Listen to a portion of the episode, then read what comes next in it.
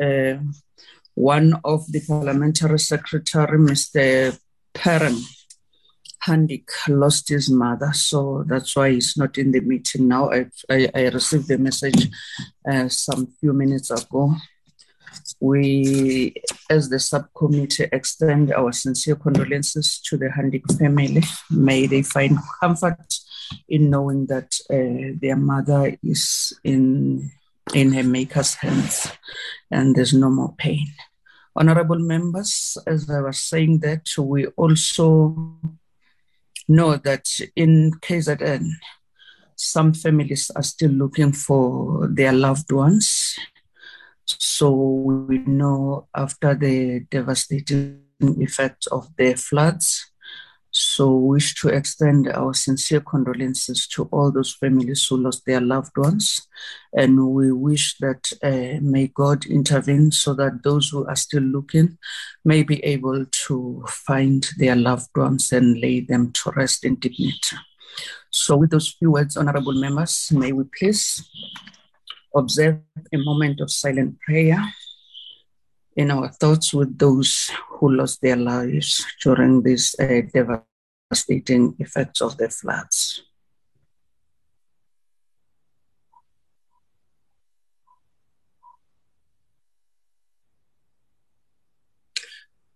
Thank you very much, honorable members. May their souls uh, rest in peace. Honorable members, I come all of you in this meeting. And I believe that we all uh, received the documents as they were circulated to all of us. If there is anyone who hasn't received the documents, we want to extend uh, our sincere apologies in that regard. But I know that the Secretariat is very effective when it comes to sending documents. Honorable members, we do have the agenda in front of us. Mr. Klaso will come back. May you please fly the agenda for us? Thank you very much.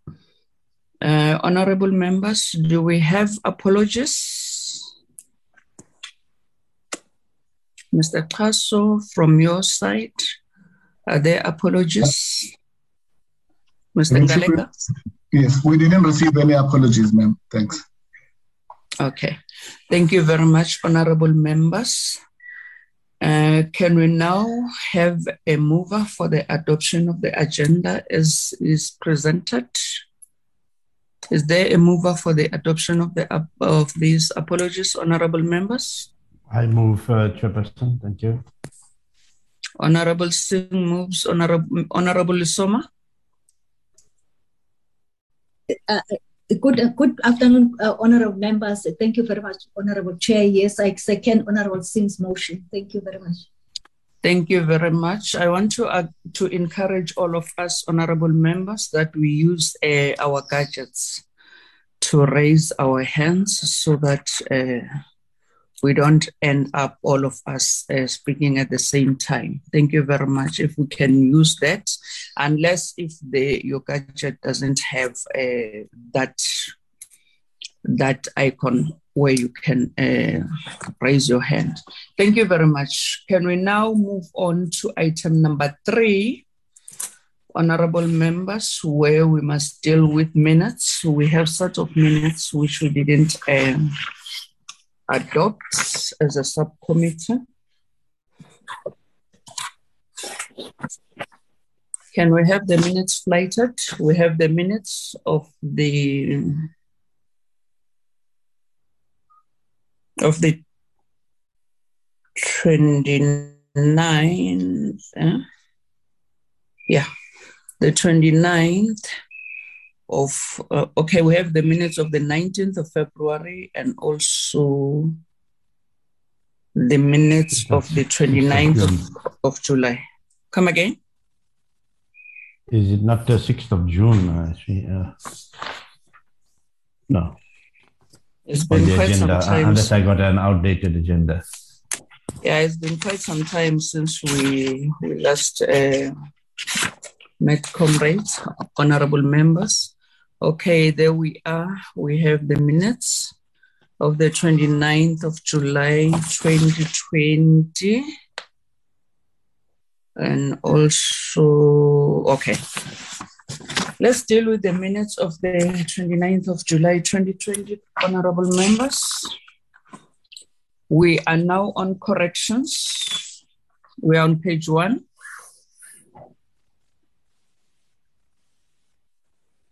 If the minutes can be flighted, honorable members. Uh, uh, Mr. Ngaleka, if we can have the minutes the, flighted. The minutes, the minutes are of the 19th of February. I think there was an error in the notice, 19th of February, the first set of minutes. And then the second set of minutes is for the 6th of August. So I asked my colleague to display those of the 9th of, of February, 19th of February. Oh, okay. Okay, if we can have those minutes.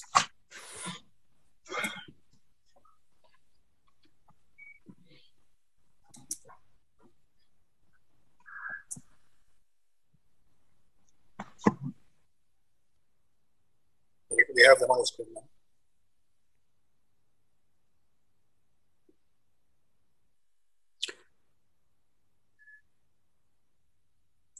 Okay, we are on page one. We are dealing with uh, corrections, honorable members. Let's move. Page two.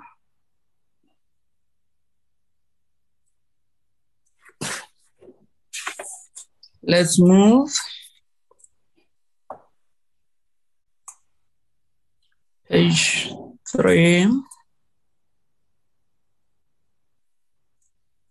And that's it. Honorable members, is there a mover for the adoption of these minutes? Those who were in the meeting?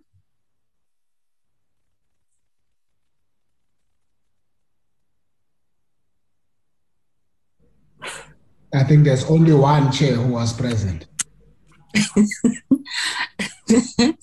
the one who was present, Honorable uh, Korinov? Um, I was present in that meeting, so I, um, if I'm a member of the committee, I uh, propose that we adopt the minutes as a correct reflection. Thank you. Thank you very much. So the other members were not there.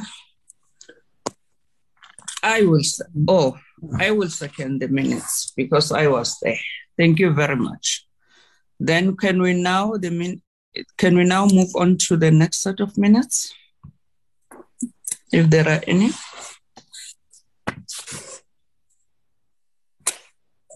There's a, there's a hand, ma'am, from Honorable Papo. Hand from uh, Honorable Papo. Deputy Chief, I wanted to ask if member Dr. Kurenov and I are full members of this subcommittee and the rules committee. Because if we are not, we can't propose amendments. Maybe Mr. Kasu can explain that. Mr. Kasu?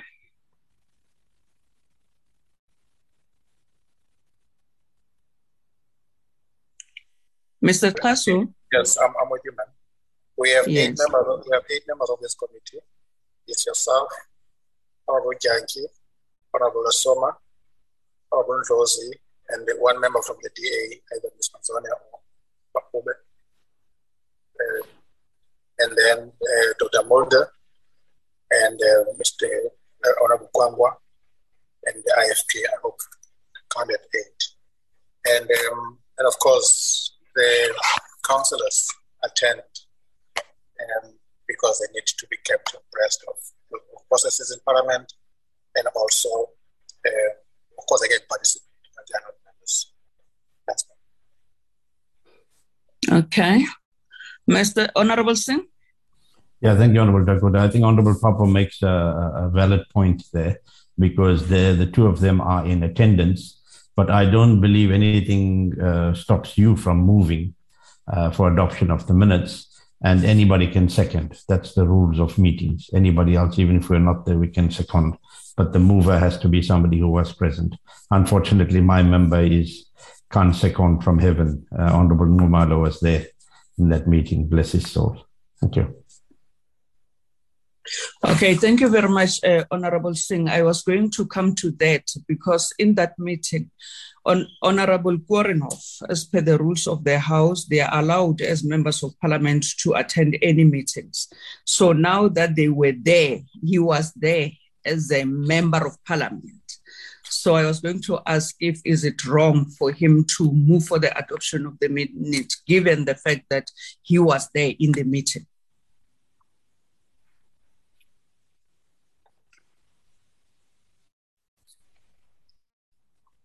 I Can don't we believe put it's a wrong. rider on that, uh, Mr. Casso? That Mr. Casso, can we put a rider on that to say that the minutes are adopted because he was there, he participated in the meeting, and this is the subcommittee. It's not actually the rules committee uh, meeting where decisions are taken.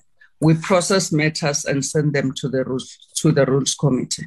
So, am I Ma'am, I think I think correct, Mr. Look, I, I think let's, for the sake of, um, I don't want to say for the sake of progress, but I think I think you've made an important point. This is not a decision-making body.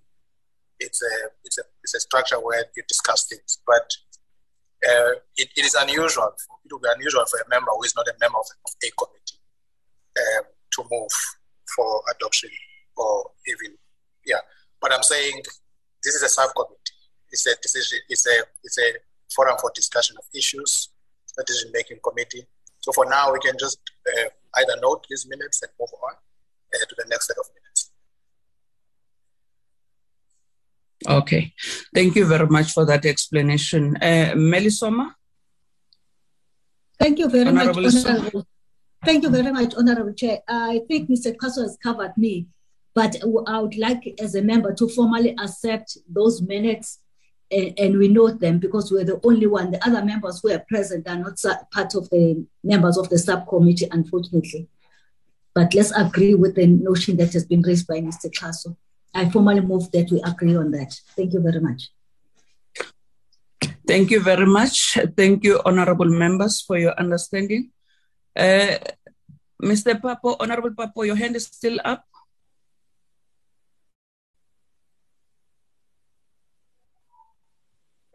Honorable Papo. Oh, it's a legacy hand. I'll take it as is. Can we now move on to the next set of minutes?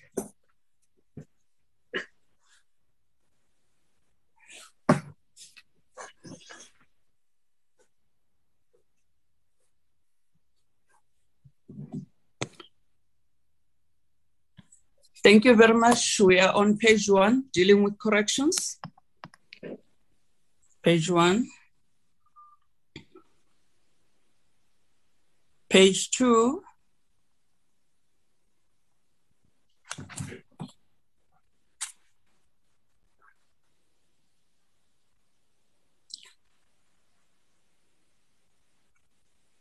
Page three.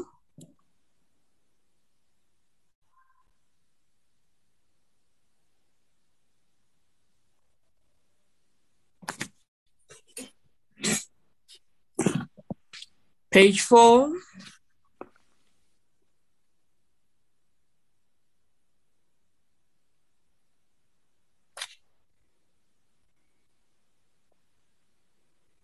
Page five.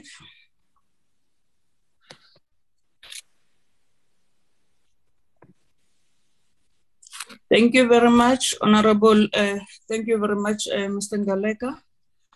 Can we now have a mover for the adoption of the minutes? Those who were in the meeting?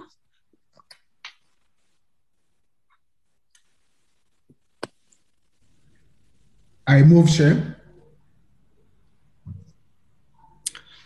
Honorable Janji moves.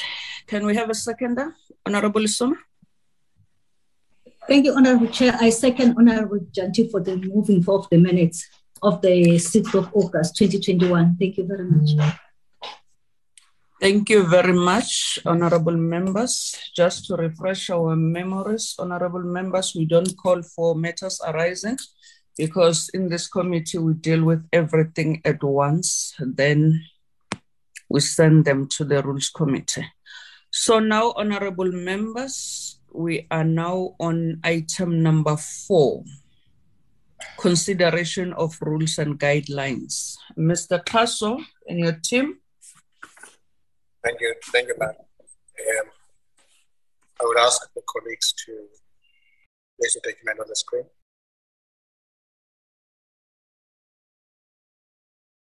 I see Honorable Janji may want to, to raise a point. point um, his hand is up. Honorable Janji? No, no. Thank you, Chair.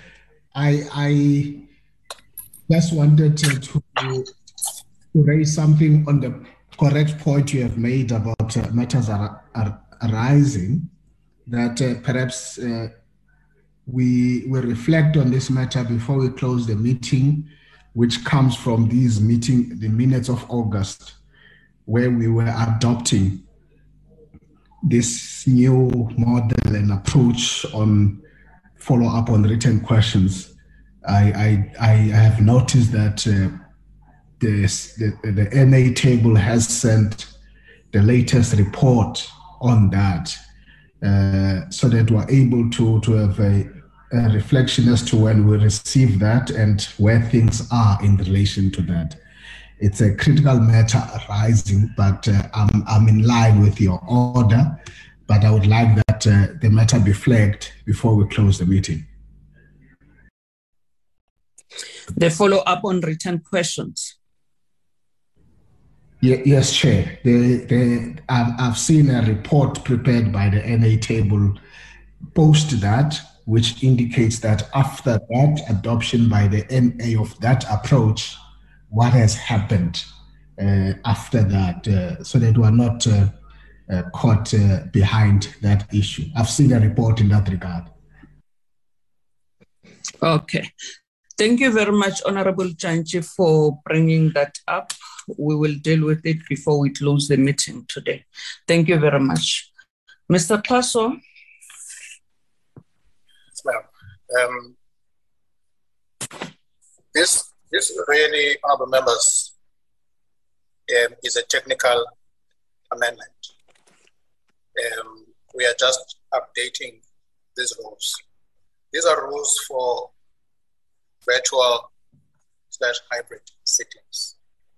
Honorable members will be aware that at the start of COVID, the, the subcommittee met and subsequent, I think they, they, no, it, was, it was the speaker made a determination and formulated these rules, then they were subsequently adopted by the rules committee.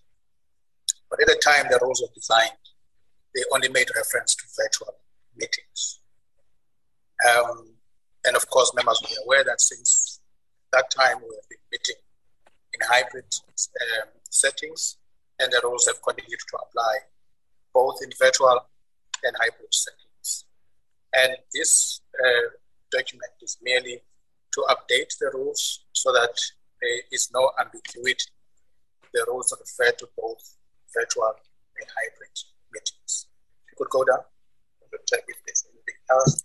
So where we say virtual, we also include uh, hybrid and um, and part B sittings of the NA in the event a sitting is not possible without the use of technological platforms the speaker. Meetings of committees in the event a meeting is not possible without the use of technological platforms. So that is really the essence of this document. Uh, Chief and all the members go down to the bottom of the document.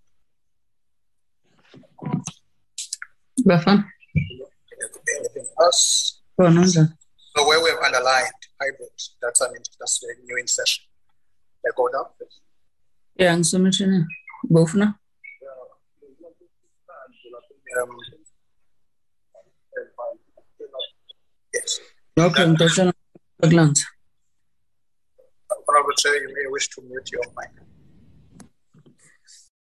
Um, that is that is all that we have, honorable members.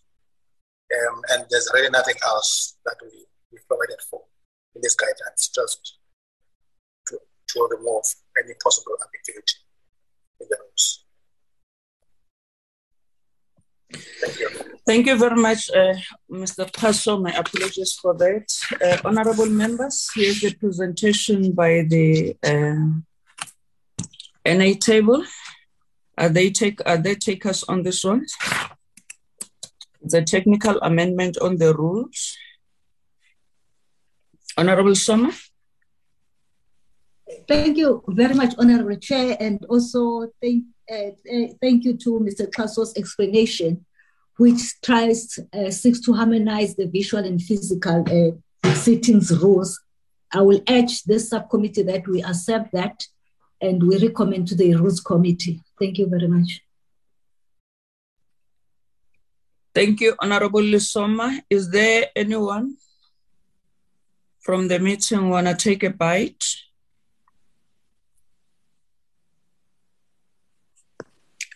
Thank you, uh, Honorable Janji. I support the, uh, the recommendation, Chair. Thank you very much. So the inclusion, the, the, the amend, the technical amendment is therefore accepted by this uh, subcommittee. Can we now move on to the next item, Honorable Mr. Mr. Uh, Xaso? The displaying of placards in the House. Yes. Document, please, colleagues. That's good.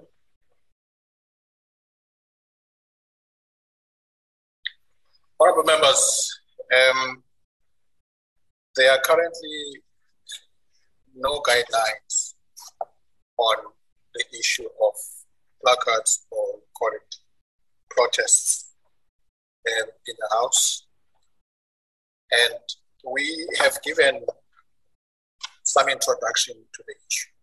And without reading this word for word, the essence of it is that um, the House is really a platform for debate. Um, and members engage each other uh, through exchange of views, ideas. And it's really not essentially a place for, for protests of the kind where there would be placards, for instance. Um, there have been instances previously where we had, firstly, members of the public who came in and uh, in the midst of proceedings, then they displayed placards, and of course, those were removed uh, by the security of parliament. But we've also had it um, in the chamber, members of parliament uh, displaying placards. And uh, it is really dependent on, I would say, on the atmosphere in the House. But the chair would, would, would, would, uh, ordinarily ask members to desist from doing that. And, um, and of course, there have been cooperation uh, before. there was an instance where a member um, brought a cake to the House in the form of protest. And in that instance, the chair ruled the member out of order and the member was asked to leave the chamber uh, with his cake. So we have been asked to um, explore the possibility of um, of guidelines deal with this matter. And here we are basically putting it to this forum for discussion. And we are taking two options. The one option is an option that says there ought should be no no display of placards. It's a form of uh, of protest, object or argument in the chamber, regardless of whether it relates to a member speech or business of the house, as, debate, as the house is about verbal exchange of views. I want to caution. This is an extreme position.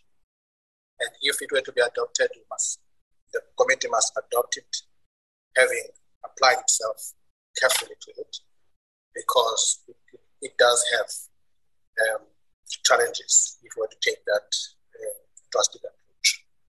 The second one, the second one, please. The second, the second one um, does create a leeway. So basically, this one repeats what is in the rules. Non-threatening objects can be used uh, as, a, as a weapon that, appropriate, uh, that can be used as a weapon appropriate from the house. A member may bring non-threatening objects into the chamber in order to refer to it during his or her speech. Subject to the rules and these guidelines, non-threatening objects include placards, posters, etc. A member must refrain from bringing objects into the chamber that are not related to the business of the House or the member's speech. D. Members are discouraged from bringing items or objects into the chamber that may disturb or infringe the rights of other members, or that may deflect the attention of the House from its business, or that may cause offense, or that is not uh, befitting, or that are not befitting the dignity or decorum of the House. The House should not be used as a platform for protests using placards, objects, or articles of whatever kind. Protest or showing solidarity. Point F is important. Protest or showing solidarity for a particular cause by wearing a particular item of clothing or color may be allowed in certain circumstances, provided that such an act does not infringe on members' rights to be heard, does not directly result in a disruption of proceedings, does not deflect attention of the House from its business, does not cause offense, or is befitting the dignity and decorum of the House. The guidelines on displaying placards and other objects shall also apply to members on the virtual platform. So Honorable Chair and honorable members, those are the thoughts that we want to put forward. We, we are mindful that we may have to come back after these discussions with a more refined product. But we thought we should uh, table this so that we can get some uh, discussion going and get, and get some guidelines going. Um, and those are the two options that we want to put forward. Uh, thank you, ma'am. I, I, mean, I will not proceed to D at this point because it deals with a different subject altogether the issue of virtual backgrounds. Um, okay. May I pause on this for now? Thank you. Mr. Xaso, Hello, I suggest that you proceed to the guidelines for members' backgrounds as well, so that when we discuss, we take it all. All right, thank you so much.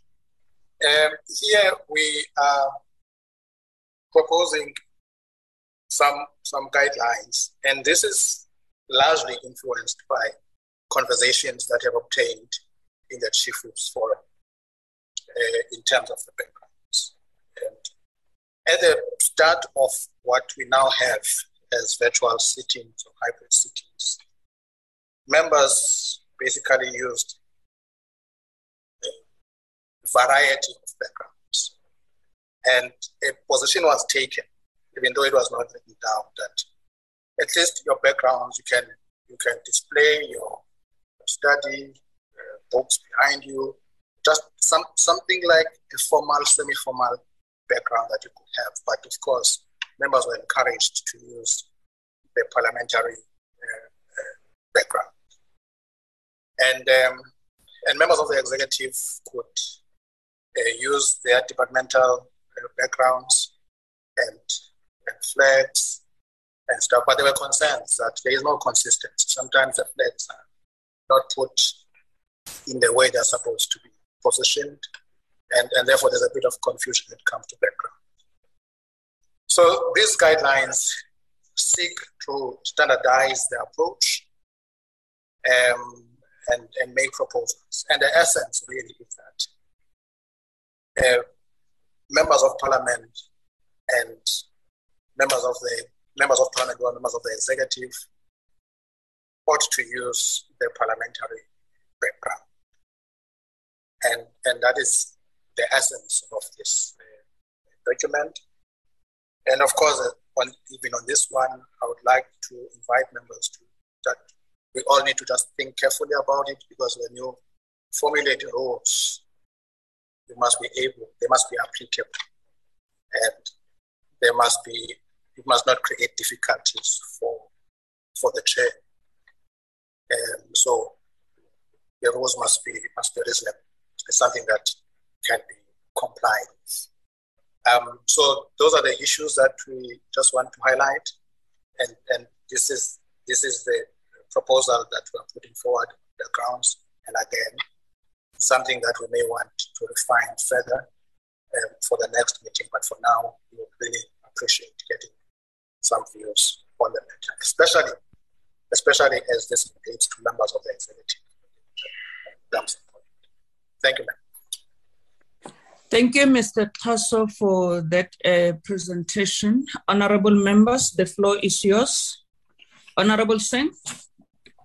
Thank you, Chairperson. Thank you, Mr. Castle. Let, let me start off with the uh, second issue on the members' backgrounds, and, uh, and I agree with that, uh, with the background. Safe to say that sometimes when members use the, the parliament background, the, either their head is chopped off or they're hanging in the air, like Honorable Minister Zulu this morning. So I think that depends on bandwidth as well how good is your bandwidth for like in your case now as i look at you chairperson you're you're quite steady i can see your face etc but we have that kind of challenge so with that on virtual that that's fine i don't seem to have any problem but uh, i think uh, a point was made in the House, which Mr. Xaso is reiterating that uh, sometimes the flags are placed all over the show, and then perhaps this rule will, will be applicable.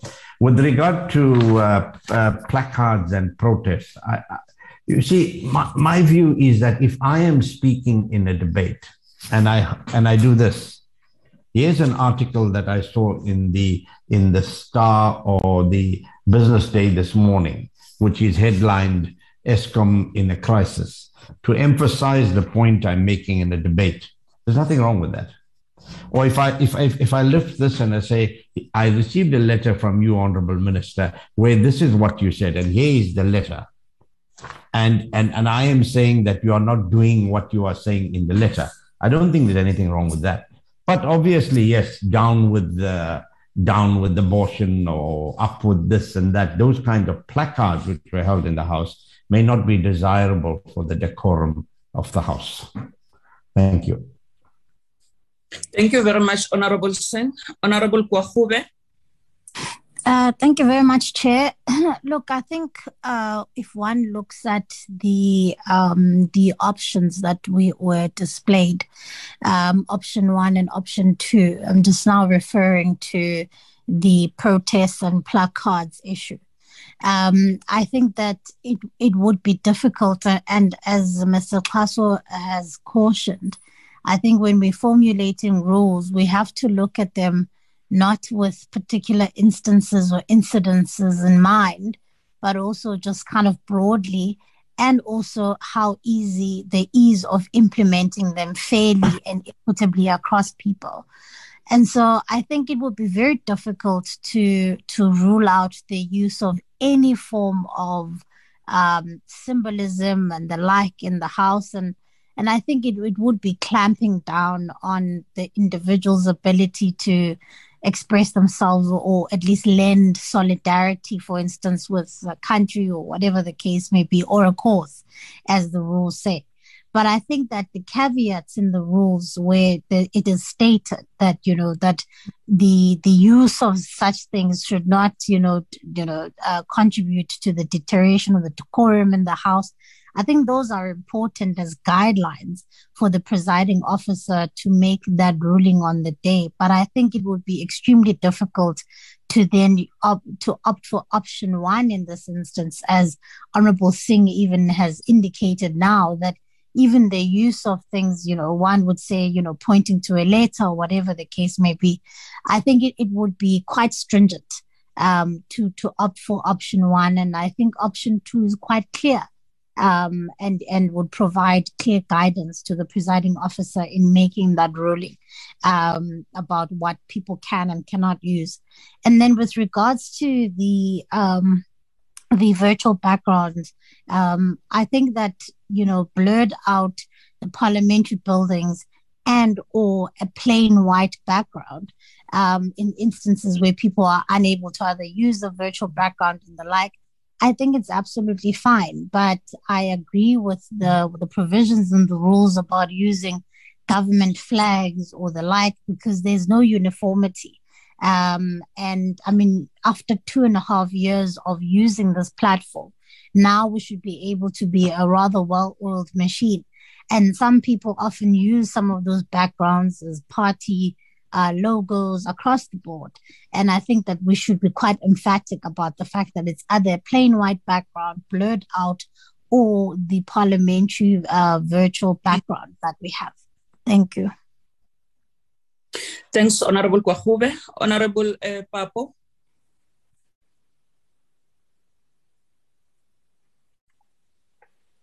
Honorable Papo? I think we must accept that the decorum of the House has been deteriorating over a period of time. The fact that we don't allow insignia and written words about our parties in the House was specifically to, to deal with this particular problem of the decorum. So I don't understand why would we accept slogans? Because if the, the parliament has got an agreement on specific days, let's say GBV a debate, and then parliament collectively, the chief whips then agree that uh, there should be uh, a debate. Um, I don't understand why we should have down with what what, and because it can also be on a on a clothing if we allow it in the house. Um, and it can create a very difficult because by debating, you then express your view. Why then agree to a situation where if we're in a stadium, in a rally kind of a, an environment? I don't think we should do that, members, because it, it's going to create all, it would open a window to all sorts of things which are going to be written. It's like when a political party has a march and you allow people to do handwritten posters people are going to write things which are not even your policy there. And that is where the danger comes in, where we say we must be flexible. We're going to allow all sorts of things, unconstitutional things to be to be written there, and then uh, uh the, the, whole chamber becomes uh, becomes a mockery. So I I think we must just insist on people debating in insignia, insignia and written words about our party on uh, on our we don't have a problem with colors, but specifically written statements on our do- on our clothing, the insignia of the logos. And now we say on those posters, you also have logos in many instances. So I'm not sure when we say we must be flexible, what do we mean? Because a letter, when, when it's raised, it has no insignia, it has nothing. But then, are we saying that if there's no logo, we must allow for slogans to be written and the political party slogans. When we don't allow a logo of a party, we don't allow written words of a party, but we must allow a political party to have slogans. Uh, its, its slogans on a poster, it must be hoisted in the house. You can imagine a situation where all the political parties are hoisting their, their logo, their posters, and so on. When we have a debate on a matter, it creates a problem in terms of the atmosphere uh, of the house. I think I'm not I think generally we should not do it um, as, a, as political parties and allow members to debate and express their opinions during the debate.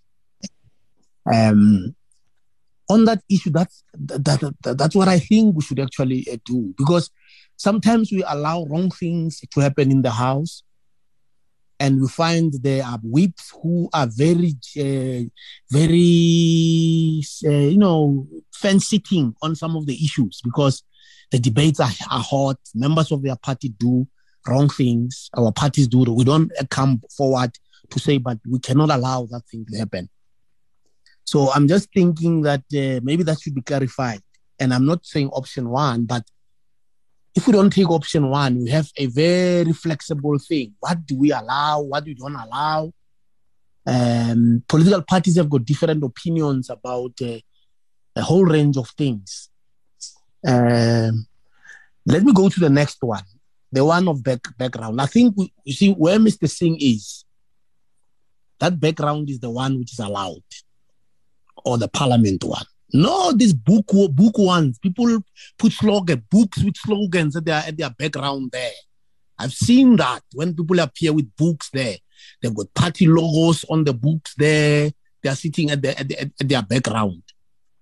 So I think we should call, we should say we should stick to this one of if you if there's a you, you lose that that background of parliament uh, on your on your gadget and there's a problem with it you must sit in a place like where Mr. Singh is now and not uh, allow for all these funny things which people do on on virtual platform. And it seems some of the members who always have bad backgrounds, they like to open their cameras. I don't know why. Uh, they're sitting in a car, things like that.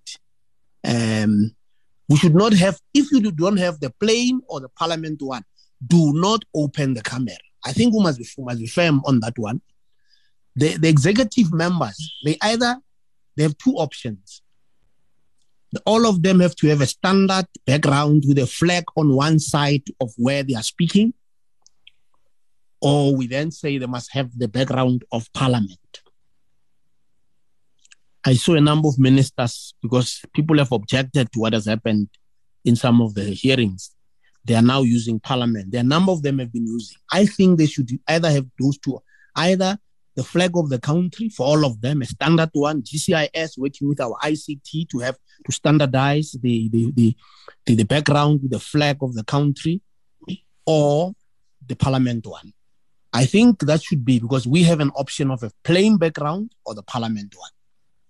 And the problem is when a member attends a, a sitting, when they are they are, they are not uh, at their home, but they want to open a camera. That's where the problem happens. That you you'll see all these sort of funny things happening with the cars in the background and so on. And I think they should not open their camera. That's where the problem because people want to hear. But if you are not in a better uh, place uh, or you don't have uh, a background, I don't think it will be wrong not for you to open. For me, that will be the way we do it. Otherwise, this this uh, mixed masala we have now, uh, it just it just denudes the the, the, the decorum of the of, of, of the National Assembly and maybe even in the NCOP uh, through uh, engagement, they, they should also uh, follow the same uh, approach. We cannot adopt for them. But I'm not clear on this one of flexibility. Um, and Mr. Singh is, is saying a letter is like a, a poster. Uh, and I can tell you, members, if we open that window, uh, we're going to have problems in the house a lot of problems. Thank you, Honorable Papo, for your well calculated input. Thank you very much for that, for opening our eyes as well. Honorable Judge. Uh, uh, thank you, thank you, uh, CCD Chairperson Labode. Um, I, wa- I want to welcome the presentation so far from the NA Secretary, but also embrace uh, uh, the sentiments expressed um, by members before me. Uh, I'll be brief, Chair. I think that uh, based on those two options, that Mr. Xaso has presented, I want to firmly propose, uh, and it's going to be with a process. And maybe before I propose, just to make the point that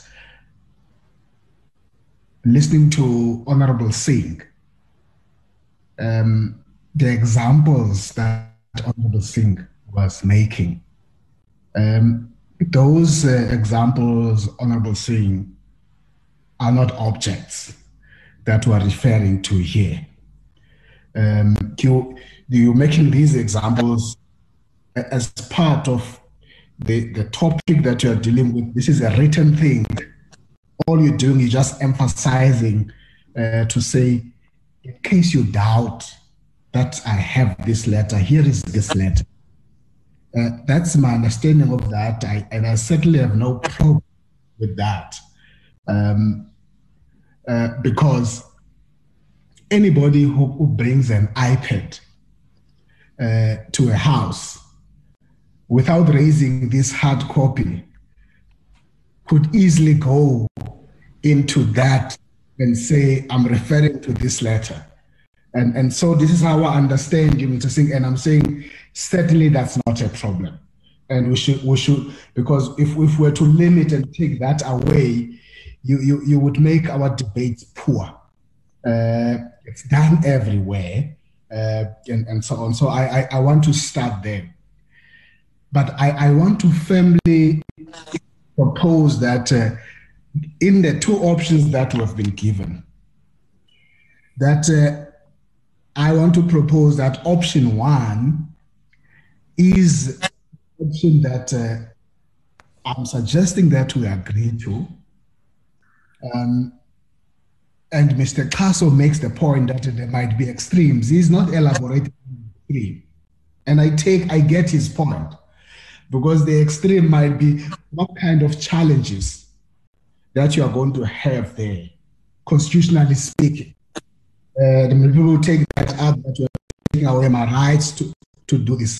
I, I suspect these are the extremes that he's referring to.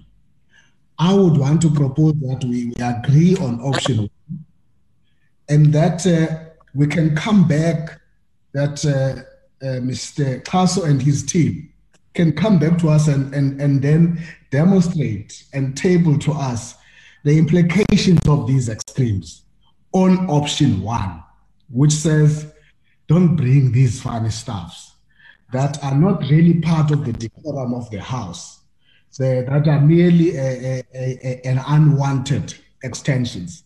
That uh, I, I don't think that we can do that in this meeting. They table those, what, what, what we talk about in terms of these extremes.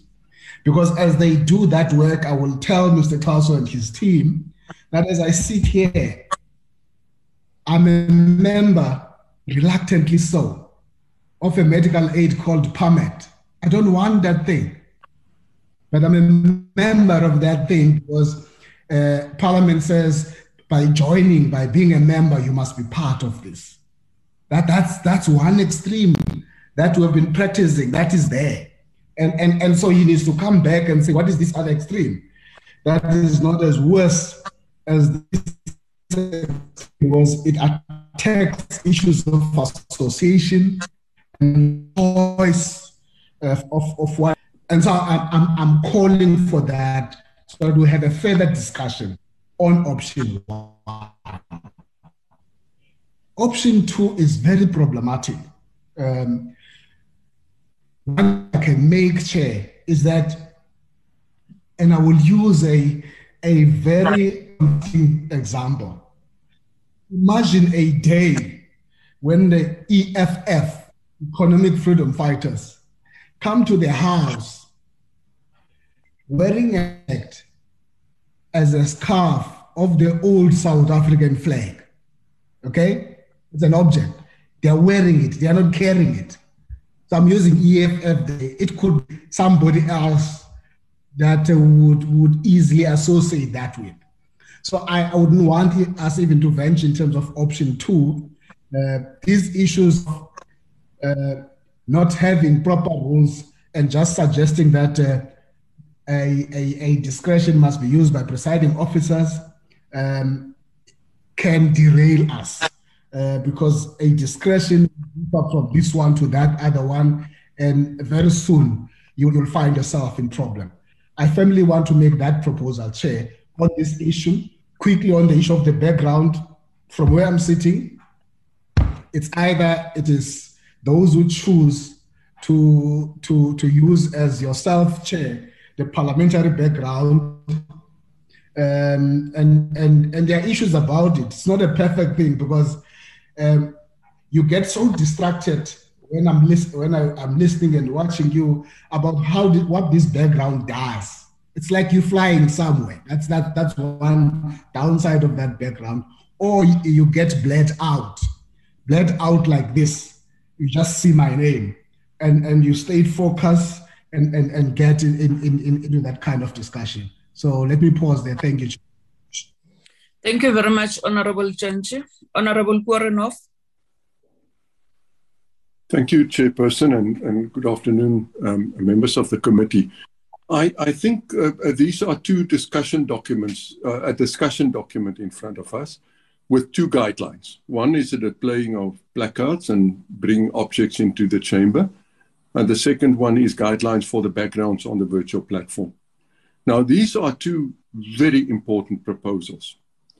So let me get into what I want to say.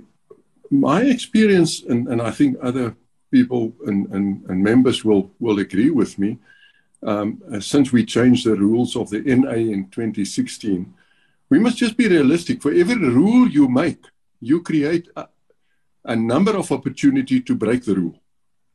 It's just a reality of, of where we are in, in, in, in, in the sixth parliament. Secondly, um, um, if you look at the, the uh, one on the backgrounds, um, the proposal or the guidelines, just looking at it, I, I, I see two, two issues that I want to raise. One, uh, the, the president, uh, the background of the president of the country, uh, and he's not a member of parliament, as you know, um, is not mentioned. Currently, the president uses a, a, a background which, which I think all parties will agree to the, background of the deputy president. Yesterday, the deputy president was um, responding to questions into in the NCOP, and I watched that that that um, that, that plenary. And for me, the, the background that was used by the deputy president is is is is acceptable, and and no, no party in the NCOP and nobody in the NCOP yesterday objected to that. So. Um, the, the issue of the president background and the deputy president is, is not addressed here. Um, when I looked at the, what happened yesterday in and, and um, so far in the mini plenaries with the members of the executive, um, I, I, I didn't see any anything that said to me, but this is unacceptable, what the minister or the deputy minister uses as a background. And, and if we make a rule in the legislature about the background of the executive, then I think it's just courteous and, and uh, uh, should be acceptable to discuss it with the LOGB, the leader of government business, because he is a link between the executive and the legislature. So I'm not sure what we where are we going, but an option would be uh, to to regarding the two sets of guidelines before this committee is to allow political parties to discuss these guidelines and to take a position. Thank you. Thank you very much, Honorable Koornhof. Honorable Dikgale.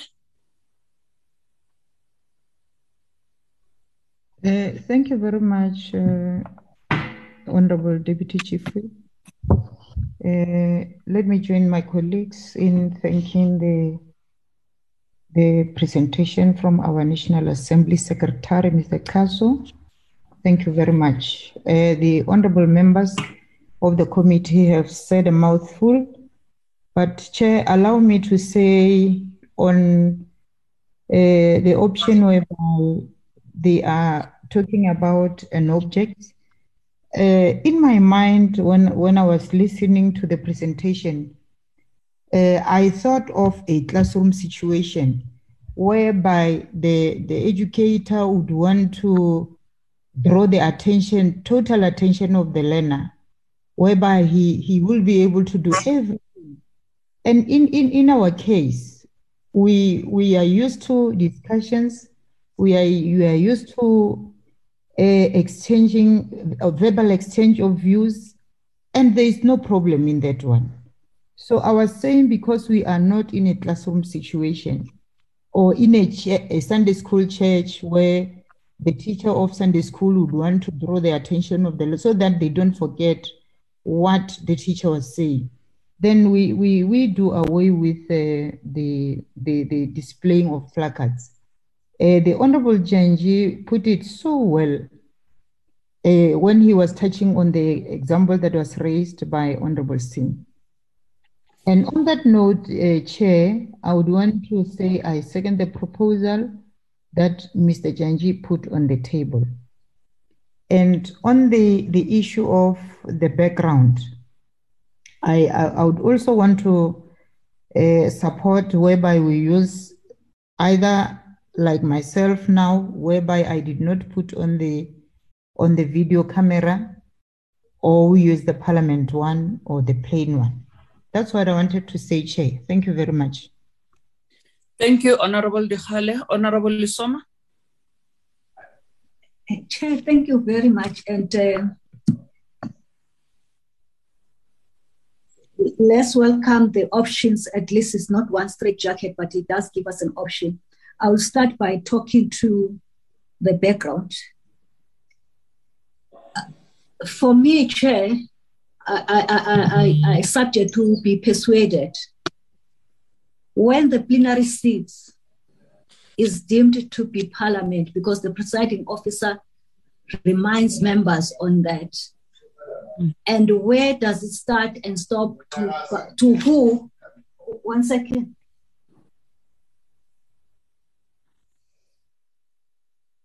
Uh, my apology, Chair. Um, in, in, terms of who, I, I, I, I, tend to be more not too far from uh, Dr. Koornhof, but also there should not be any ambiguity. I agree that we need to probably also to, to engage with everybody who's affected. Members, I don't want to exclude members of executive who are members of parliament to say executive uh, uh, uh, members. Mm-hmm. That, that, that's one chain. But the most appropriate one is that you use the parliamentary parliamentary uh, uh, parliamentary uh, background, notwithstanding the, the ones that sometimes our faces doesn't show. It's because of the light where the member would be at that time. Uh, but also the black one. That one will, will, will also give us that dignity that will, will allow us to to to to to to, to give the the, the, the, the dignity that it deserves the sitting of the house. Two, Chair, it's a comment because I understand that the majority view says that we must uh, engage further, which I accept that. But uh, I want just to say that uh, when we're in Parliament, it's a verbal exchange of words, engagement, debate, uh, not a demonstration of some sort or a picketing of a special time. So we cannot then, Chair, for me, uh, create a, a, gray area, unintended gray area for the presiding officer to, to, to, to, to rule on that. Because the rules are there to assist every member and the presiding officers to have to apply consistent, consistently throughout all members, not to be selective. I don't want to make a reference where there was that gray area where a, a, presiding officer had an option, but nevertheless, I'm saying that we must be very careful also when we say that uh, the discretion of the presiding officer at that time, because there will be precedences that would have been uh, uh, made. Then moving forward, it becomes a culture, then it becomes unwritten rules. Other than that, Chair, I agree with the sentiments of what has been said with a very strong that there are no placards, we are not in a demonstration, and uh, we are not in a picketing of some sort. Thank you very much. Thank you very much, Honorable uh, Lesoma, honorable members. We all made our inputs in this regard. Uh, Mr. Xaso, before you respond. Sorry, Chair, before you, you, you continue, can, can, can I check, Ma? Do you allow me? Yes, please. Thank, yes, you please. very Thank you. Thank you very much for understanding. Can I check, Chair? Because sometimes when I, I switch off my video, my picture can be on the screen, whether that will, will be welcomed, of which I would support that. And also to support that issue of South African flag, whereby the president sometimes do use it. That's what I wanted to say. Thank you, Ma. Thank you very much, uh. Uh, honorable members, thank you very much. Uh, Mr. Xaso, oh, Honorable Papo. Even on that photo which appears, if you cannot switch on your video, some members have been appearing on those photos wearing logos and written words of their parties there. So I think we must be very careful also because some members just don't don't want to follow rules. So those that photo itself should not have a logo and insignia on yourself and the written words of your party there. That's the issue I wanted to say. But my view is that nope, the, the, the, the picket lines and the rally plackets, we cannot really, even if we're going to discuss, I don't think we should allow that. As uh, Member Lesoma has said, we're not in a rally or, or a picket line. That we can do outside Parliament. Okay, thank you very much, uh, Honorable Papo. Mr. Xaso, when you were presenting on option one, you said there are some challenges. If you may please expand on those challenges so that we, when we get out of this meeting, as we, as some proposals of the meeting says that we need to further process these rules before we can send them to the rules committee. So we need to further engage uh, all, all, all, all members and members of the executive as well. So can you expand on those ones so that we know the challenges, all of us, of option one, as you have indicated? And also, I was going to say that um, in terms of the virtual sittings, when we vote, we, we did it last time when we were voting on that motion of no confidence. Some members were unable to, to unmute themselves for many reasons that uh, they, they, for some challenges that they encountered. So will it be allowed? I was just thinking aloud, trying to think on my own while uh, members were discussing this. Will it be allowed for members, if they are unable to unmute themselves, maybe just to, to, to, to raise a paper that say yes or no when it comes to voting? I want us to have that also in mind.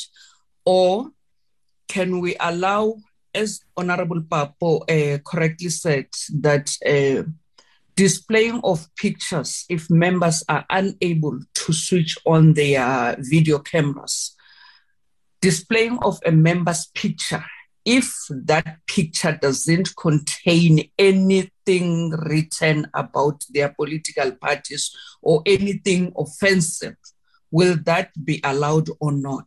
We need also to go with that in our mind, even though Honorable Papo put it correctly that some, because of some sort of ill discipline and also trying to disrupt or derail the house in a certain way might put those things with their written party uh, messages or anything, which is not acceptable. So, Honorable Singh, I see your hand before I yeah. Mr. Xaso, you know, thank you, Honorable Chairperson, for your indulgence. I just thought before Mr. Xaso responds, you see, the the I'm not a technical person, but I think that this Parliament background takes up I don't know takes up a lot of bandwidth, blocks your face, etc. Can they also start working on a simpler background which will denote Parliament? And it's quite sad to look at your background at the moment, knowing that that building doesn't exist. Uh, you know, so can can there be some other design, such a Parliament logo or whatever, like the one we got on the top here, and on the top of your where you're speaking now, there's a Parliament thing there, written Parliament and and and and the the Parliament uh, coat of arms. So can they consider that? And secondly, it, with regard to the options, I, I would not uh, wholeheartedly agree with option one. But I would agree if we say a member may not display placards and objects in the chamber, regardless of whether they relate to placards and objects, and, and, and not articles like Mr. Jantji uh, so well supported early on. So can Mr. Xaso speak to that as, as advice to us? Thank you. Thank you very much, Honorable Singh. Uh, in the introduction of the documents where we are, where Mr. Xaso was presenting just before the options, uh, it says, if I can read that last paragraph, if members, including members of the public, were allowed to embark on protest using placards or bringing other objects or articles into the house, it could disrupt the proceedings and impede members from exercising their right and privilege to be heard and to be listened to by not only members, but also their constituents. Mr. Xaso, may you please step in? Thank you, ma'am. I will start with the, with the background. My, what I'm taking from this discussion is is as follows. One, the following should be uh, allowed. A plain background, I will not speak to the color, it can be basically any color. Um, parliament background, a static picture, if you can't show a video or the, the background. And my sense is that we may want an input from the executive in terms of how the executive um, should, um, what backgrounds they should use and all of that. So that is that is the first point I wanted to raise, and I don't see any difficulty with that. Um, on the issue of objects, I'm just going to ask the colleagues to, to display the document. Document, please, colleagues.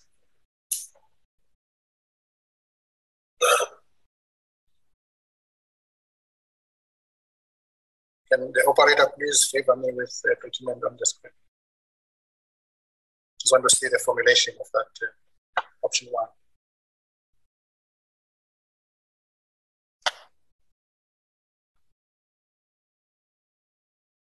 Yes, I think one thing that that comes to mind immediately here is the Minister of Finance uh, presenting the budget, maybe not the current one, the previous Minister of Finance would bring plans to the house, for instance. That's just one example. And and there could be other examples. Of course, the minister would have sought the, the permission of the speaker, and maybe that is that is a writer that we could put here uh, to say that not without the, the, the prior permission of the speaker. For me, that is that is a one that is a one issue. Um, so banning objects completely without creating a possibility to say, for instance, with the permission of the speaker. For me, I think that, that would be a challenge, but there could be a genuine need for a member um, to, to demonstrate something to the House. So when I was talking of extreme, that is what I had in mind. And there was nothing beyond.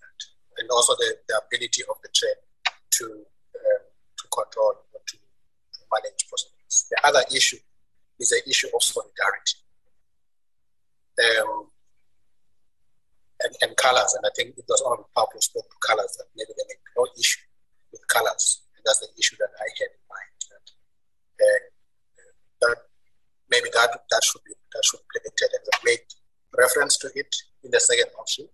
And maybe we can we can take it to the first option just to to um, to enrich the first option. Thank you, ma'am. Thank you very much, uh, Mr. Xaso, for that uh, clarification. Honorable members, I think, oh, there are hands. Honorable Honorable Honorable has his hand up. He's not, he's not convinced. Honorable Janji? Yeah, no, no, no, Chair. So I thank you, thank you, Mr. Xaso. Yes, you're right. I'm not convinced. Very true. Thank you for reading my mind in that way. Not convinced because I think that you've just realized that now you might have a third option and not just one and two option. And, and, and so mine would be to go and ask you to go back and properly work on that third option, especially as it relates in the examples you're making about treasury, uh, so that you don't just push us to agree here on one or two options. Uh, so again, the homework, you still need to do that homework, uh, uh Mr. Xaso. Thank you Thank you very much. Thank you very much, uh, Honorable uh, Janchi, for bringing that up. A third option. It shows that we are not going to finalize this matter today. Honorable uh, Papo? I think there was a proposal made, made, by Dr. Koornhof that the executive must also indicate how they want to appear because having government ministers also appearing in a, like a smartest type of appearances is not good. Uh, there must be an agreement in the executive on how the executive want to appear. If they may not want to appear as with the parliament platform, which they have an option for, but there must be some form of a standard form of uh, how the executive also appears, um, in, and, and we can't impose it on them. Dr. Boronov said that issue should be raised um, by by the NA uh, with the leader of government business to say there is a there's, uh, the, currently there's a review of the rules happening in relation to appear background and virtual. Could the executive also give an input uh, in terms of how they, they also want to do it? Um, because they are also while they might not be different uh, bad, but there are also problems even with how some of the executive members appear uh, in a car, things like that. You know, at times it has happened since the COVID, and in that way, when we're actually refining ours, the executive can give us feedback so that uh, we have a sense of uh, what uh, uh, what is being said by the executive in terms of they may choose a departmental um, logos. They may choose a flag of the country or, or on the correct side of whether the cor- on the on the correct side. Some may choose uh, to appear with the parliament one. Uh, because I've seen uh, all sorts of other things there, uh, which when some of them appear, which create problems also. Um, so I agree with the proposal Dr. Koornhof made. As we are, we are just refining and maybe having a third option, which allows for for approval of objects by the by the by the presiding officers, um, because it may be GBV and Parliament prints objects for members. I mean, that's objects for members, and all of us are uniform, are doing a, something uniform uh, in the House. So it, that option will also allow that uh, uh, in terms of uh, allowed. Or, as Mr. Xaso said, that uh, it has happened before, where objects are done by, for all of us.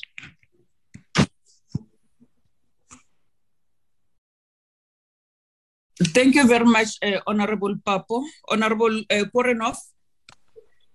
I think there's agreement that that consultation should be done with the other almost state, the executive. But uh, when that is being consulted um, through the office of the LOGB, I think it's also important that we include, uh, I'm talking about backgrounds um, if on virtual platforms, that that will also include the backgrounds for the leader of government business or the deputy president as a member of the executive, as well as the president of the country, uh, being the president is not a member of parliament, uh, but he's a president of the country. Thank you. Thank you very much, Honorable Koornhof. Honorable Lesoma. Thank, thank you very much, Chair, for my better clarity. Uh, uh, uh, are we deferring both items? Because my challenge is that we're discussing them simultaneously.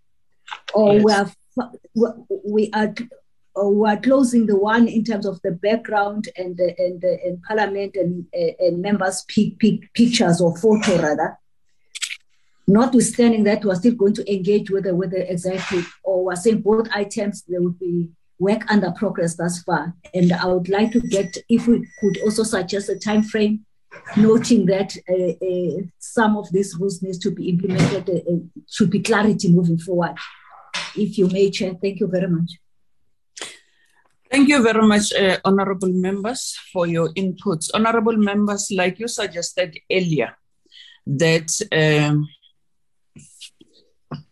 we need to consult also members of the executive. So I think both both items must be work in progress. Let's consult and come back so that we process this and take it to the rules committee. My wish would have been to come back to this meeting next week, Friday, so that we finalize these matters so that we can take them to the rules committee. If we can agree that let's go and process these matters as matters of agency, then we come back uh, next week as a subcommittee and finalize them. I think we are not far from finalizing them. We just need to iron out some of the issues while the, the, the, the, the parliamentary uh, and the NA table will also go and try to craft based on the inputs made by members here that we are not disallowing colors. Colors have no, uh, has got no problems, but the problem is the slogans and the the, the, the, the, the, the messages that are written on the colors. So on on, on those uh, party colors, we don't want the, those things. So if you can go back and try to craft, uh, Mr. Xaso, option three with the inputs that are made. Because what we need to, to achieve here is not to leave anything to the discretion of uh, the presiding officers. We want to tighten the rules so that when we are in parliament, we are not deliberately disrupted by people who want to to cause disorder or to to to to to to, to divert the business of of the house to something else. So, in that order, honorable members, I think let's uh, put these two mem- these two matters to further processing. Then we will come back. Are we in agreement that we can come back next week, Friday, again, in a meeting to finalize these matters? Agreed, Chair. Thank you. Thank you very much, honorable members. Can we now, uh, Mr. Xaso, step on to that item of opportunities for smaller parties to raise matters questions in the House? If we can move on to that item. Thank you, Mr. Xaso. Thank you, ma'am. Ask for the document, colleagues, please.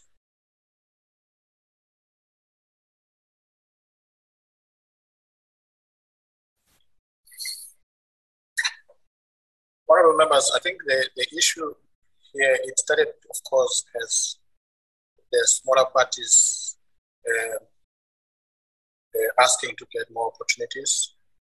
Course, there are concerns there that they have raised. But there's another element, and this relates to the number of ministers who are able to, to respond to questions on a question day and the number of questions that we are able to take uh, during a question session. Currently, we hardly go beyond 12 questions um, on a question day. And, and that's really that's a concern because the number of questions they're not well they are answered because members of the executive are required to submit them in writing, but there is no interaction with them on those questions in the house. Um, so let's let's go to the sequence. Okay, I think okay, just point three, sorry, go up to point three. Yes. And I think a point to make though is that parties are responsible for prioritizing questions.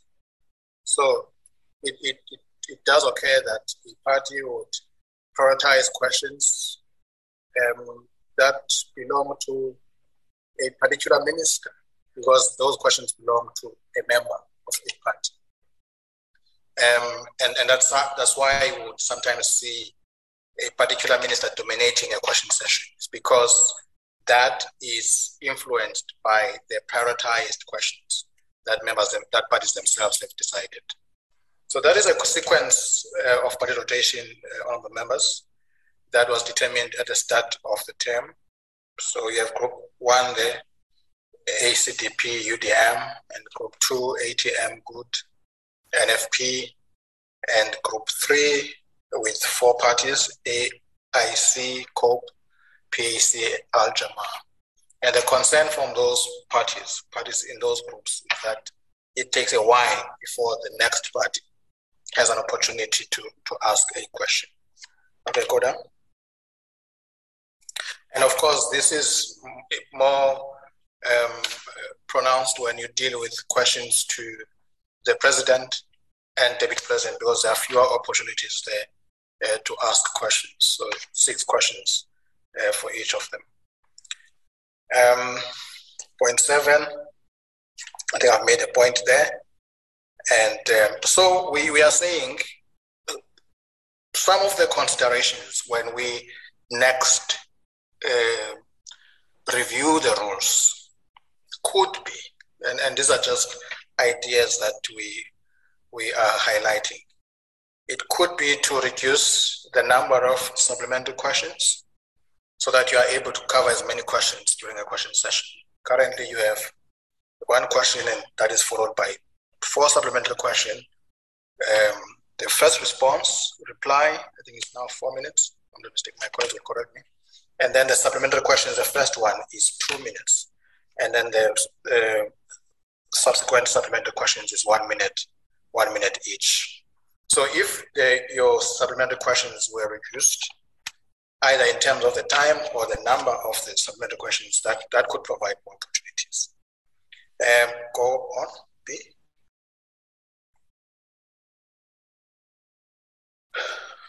All right. Again, here, the opportunity, um, this is one, this is this in, in terms of statement that was also raised. Currently, there are no statements are not transferable, and um, and the the one option is for for for statements to be transferable. So if party A is not present, party B should be able to to do the statement, and that could immediately uh, alleviate some of that challenge. And um, go now. And of course, another opportunity could be to create a, a slot number 18, because currently the slots go up to slot slot number 17.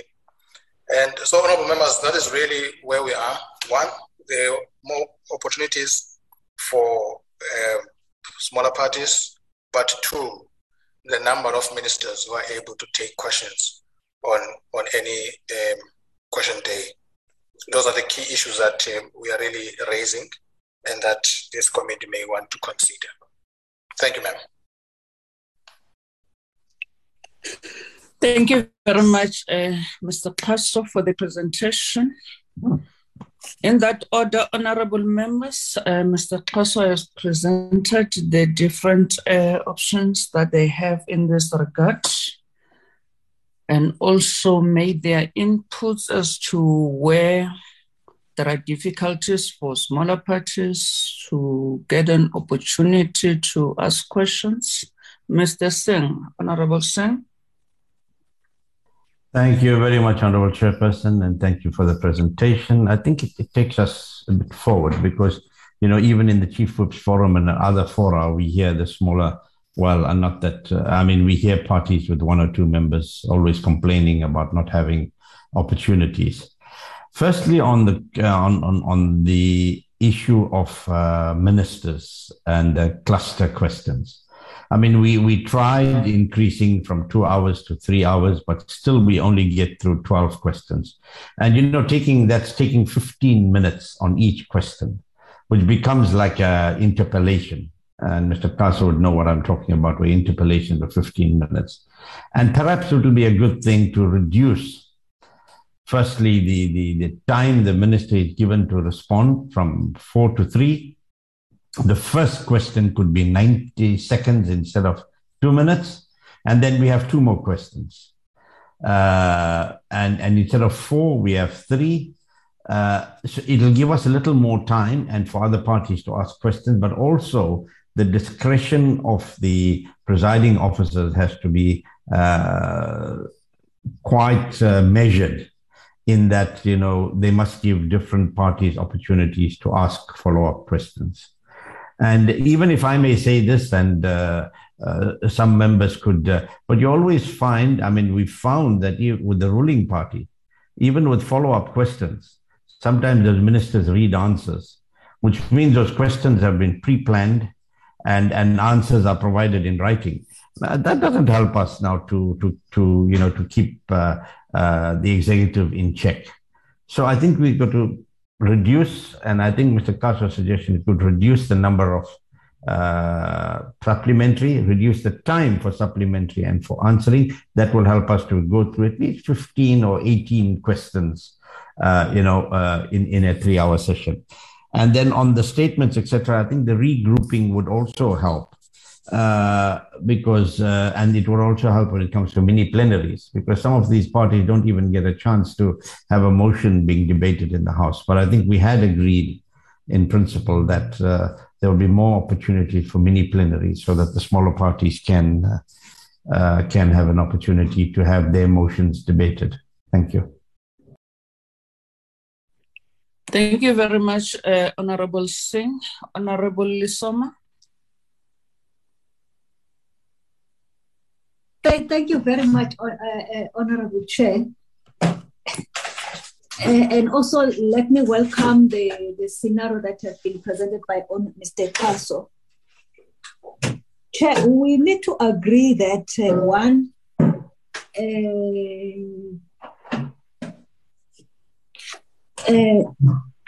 uh, one is that the, when we, we, we distributed time allocation or the sequence in the beginning of the term, there was a reason.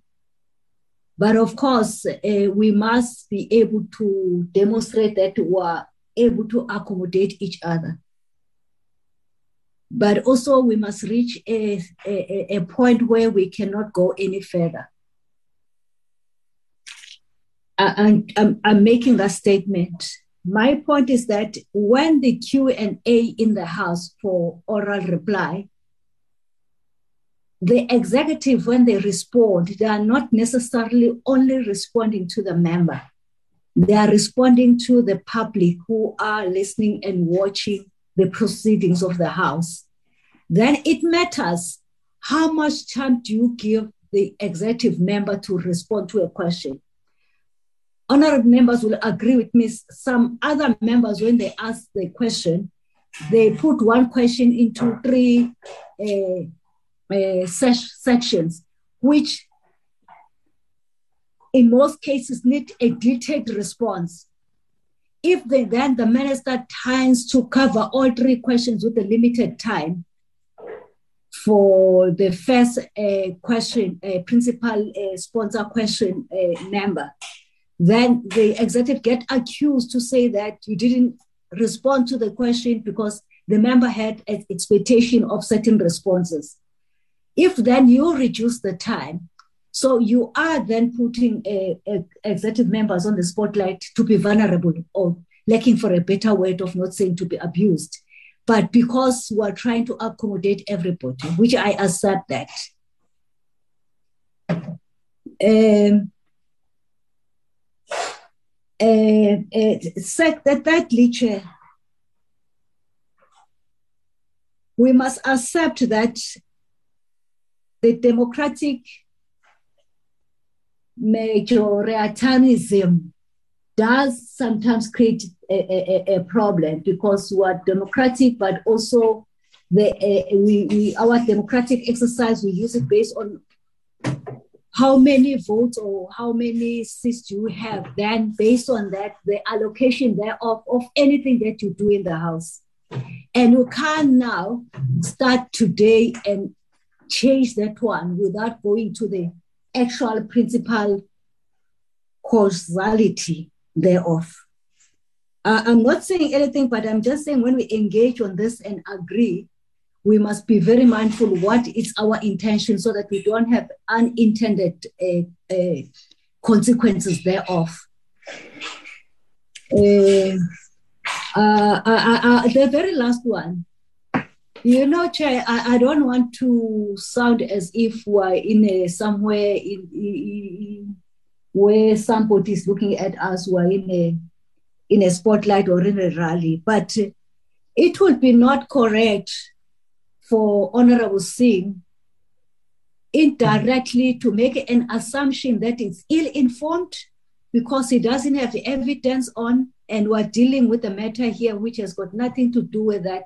None, if a member is using his or her gadget when the questions are being asked, is there anything wrong for the member to look at that? But also, is there any member of the executive to go back to her archives in, in the in the in the in the in, the gadget and look at what the possible response on this one, because some of these follow-up questions are very specific, Chair. And you might say you have delivered two, um, uh, uh, what's it, buckets of water, whereas you have delivered five, but you need to be accurate because you might, at the end of the day, get accused that you deliberately misled the House. But I, I say when we engage at this level of a, or, or, or, of a meeting, I will urge that we don't go to a space where we, we end up taking this subcommittee to be a political uh, arena, which we are not going to be also be very fruitful in terms of and productive in terms of our engagements. I, I would humbly request that uh, Honorable Singh, if you may, through you, Chair, in, even ourselves also, we're not going to go to that space. Thank you very much, Chair. Thank you very much, uh, Honorable uh, Lesoma. I was going to deal with that issue at the end, but thanks for for for attending to it because we cannot come here in this uh, subcommittee where we are dealing with where we are processing matters that are referred to this uh, subcommittee and make assumptions that whenever members of the executive refer to their notes or whatever, then they are given questions by uh, the ruling party. That is not fair. And what what uh, Honorable Singh you are trying to say is you are challenging the intelligence of those uh, ministers that they are unable to think for themselves. They are given uh, questions by members of the ANC, of which is wrong. So let's not repeat that. Let's not say things that we cannot prove as members of uh, this committee. Honorable Janji. You're next, Honorable Janji. No, no, no, thank you, Chair. Um, just a few brief issues I want to raise, Chair, and I want to say upfront, I, I want to to stay on the key principles, and then based on that, uh, in my view, a lot of work might still be done. Uh, it's important that uh, as we meet in the, as this subcommittee, we affirm those important principles. Uh, the issue here is is further opportunities for, for smaller parties. Um, this issue of mini plenaries is in existence because we're having evolving rules, rules that are a living uh, uh, methodology or, or, or, or enabler to our role in, in, in this space. So it, it, it seems that even that we might need to, to go a little bit further because it's not that uh, uh, we have not thought about the creation of more opportunities for, for small parties. Secondly, still staying on principles that uh, I think we must agree and accept that uh, any party who who walks in uh, and is part of these 14 parties, whether it's one seat or two seats, uh, they are in parliament. Uh, they represent whoever they represent. Uh, and, and so we, we, we respect that, that principle that uh, we, you are here, all of us. But that principle is also uh, must be understood with this issue of proportionality. That whilst we, we're sitting on this uh, space, all of us, proportionality means we don't have the same weight and we don't carry the same. It's a constitutional matter. It's not just an issue of rules.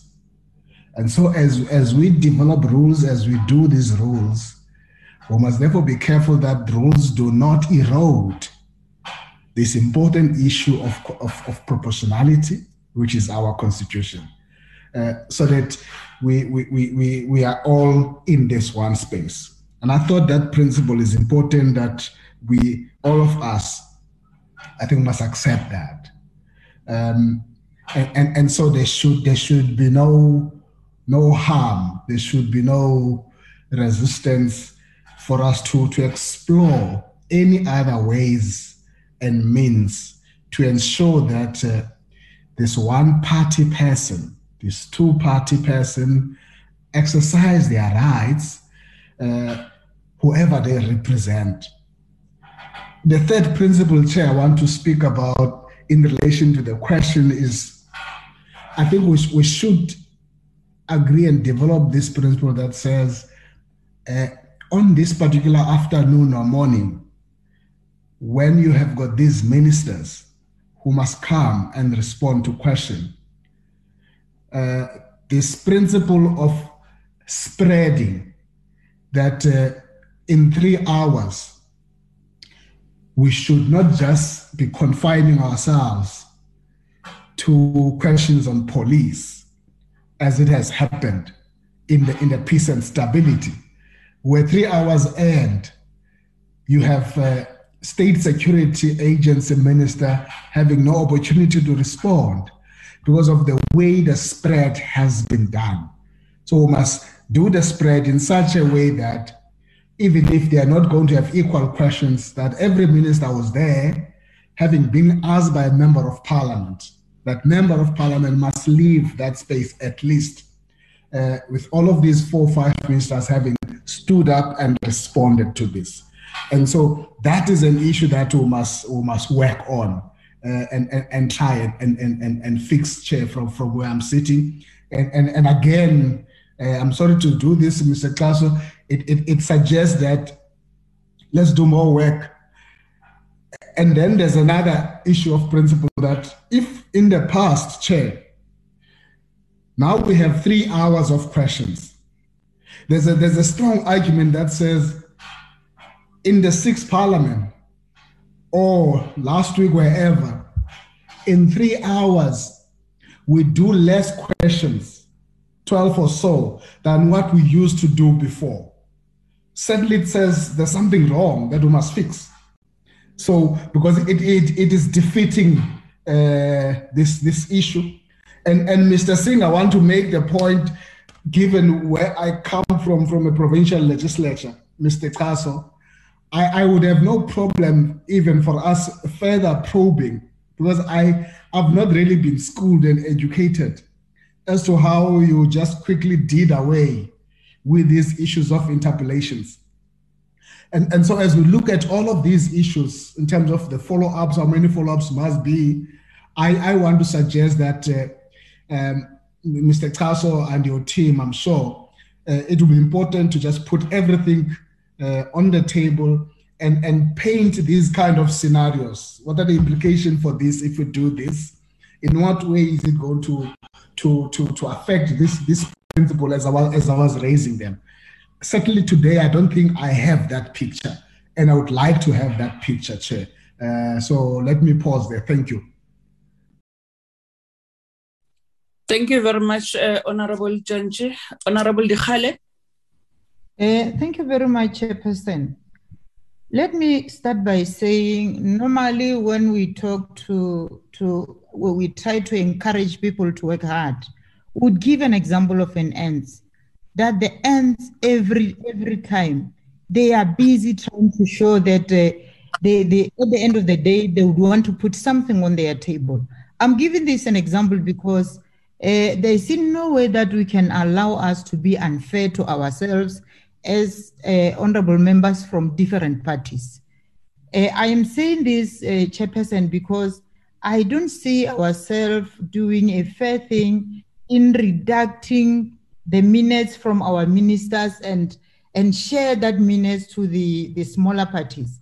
I think we should just accept that this is not going to do us good, and even not to us as honorable members or as parties, even to our electorate.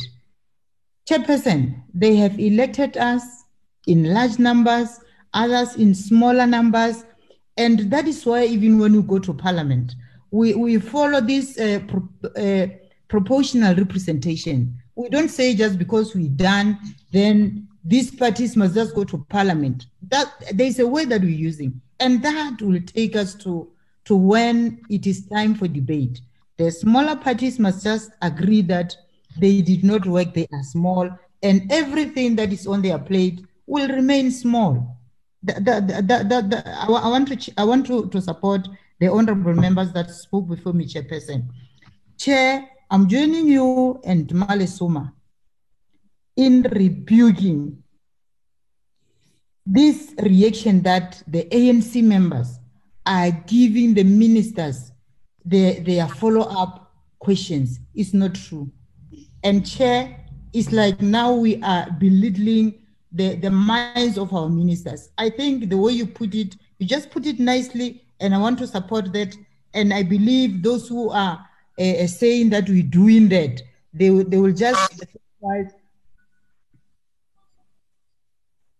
Can I continue, Chair? Yes, you may, please. You may continue.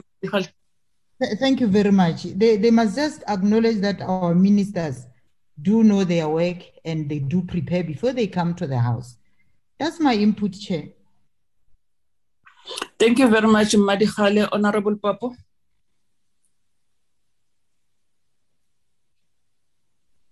Uh, I must confess, interpellations, I didn't like them, but uh, the legislature was, they were cancelled also. but other legislatures they are very important. It depends on the on the situation. Uh, there was more emphasis put on questions for oral reply. The issue is that should we have 20 questions? Why should we have 20 questions for me? Uh, that's it. That's an issue for me. Why should we have 20? Uh, the issue is spreading. If it's a cluster, there must not you can't have two thirds of questions going to one minister. It must be spread during that cluster questions. Um, the other issue is this one of questions which are similar particularly during deputy president and the president. You find three questions out of six are more or less similar written. And that was raised by member Sheikh. That issue needs to be managed with the parties themselves. I'm not sure if a party is not there, the other one then uses time. Then that must be an arrangement between the parties before the sitting. I'm not going to be there, and then it must be allowed. So I don't sit with the question hoping that another member of another party won't be there. It may actually even frustrate uh, other other other members because that principle of if a party is not there during a question time, it must be given to another party. It must be arrangements made like times which are, are shared between parties and so on. It should be d- done that way. But this one of reducing time of the executive from five to three, that, that won't happen actually. A notion that there's a problem with a majority uh, majority elected political party, which happens in various provinces, municipalities, and so on. But when it comes to the ANC, it must be a problem. I, I think that view must be, we must disappear. It must not be perpetuated because there are political parties in parliament where they have a majority somewhere else. And nobody is, is quarreling with that majority, particularly this 51% up. Now, uh, that one, uh, I don't think it should be considered as a, as a proposal. The issue is, do we then have to extend the time to from from from three to four? Hours. Uh, if members are, because that's the only way you can actually have more questions dealt with. If you increase the time to three, it was two is three. Is it opportune to do it four hours? Is that correct? I don't think it may actually work. Uh, the issue is it's just the management of how we schedule. Uh, the issues of uh, questions uh, which are asked, if they are not, they are similar from different uh, various parties. Um, so that proposal, I would not agree with that proposal of reducing for five minutes uh, to three. Uh, no, uh, that one actually is a, it, it, it, it cannot be. There, there's an issue of uh, when you prepare for questions, people put scenarios of what could be, and some of the questions which are follow ups may actually have been asked before. So you you you you you anticipate and then you actually have uh, you check because some of the questions are repetitions. It may have been asked in the NCOPs coming into the NA. So the notion that uh, because they look, therefore it's a question which has been um, asked, uh, given to them. I think it's a problem. If evidence can be produced, then we can have a discussion. Uh, I think, like Scopa, once we start politicization of Scopa, we politicize rules, we politicize NAPC, we're going to have problems very serious problems. Thank you very much, uh, Honorable Papo. Honorable members, I heard you. One, the reduction of ministers' minutes, ministers' time to respond. It's a no-no. Reason being that as members of parliament, we must hold them accountable. So we use that platform in the House, use question time to hold them accountable to the work that they are doing in the, in the clusters that they are deployed to, in those departments they are deployed to. Two, questions must be spread amongst those ministers within the cluster. It's really not acceptable that we'll have cluster ministers in the house, but only two ministers will be, will be able to respond to questions, and the other ministers are not uh, are not responding to questions. Then three, we agreed in the rules committee the use of mini plenaries to allow other parties or the smaller parties also to participate let's make use of those before we can think of reducing or increasing time for questions. Let's make use of those and see where they take us because we can keep on amending the rules forever.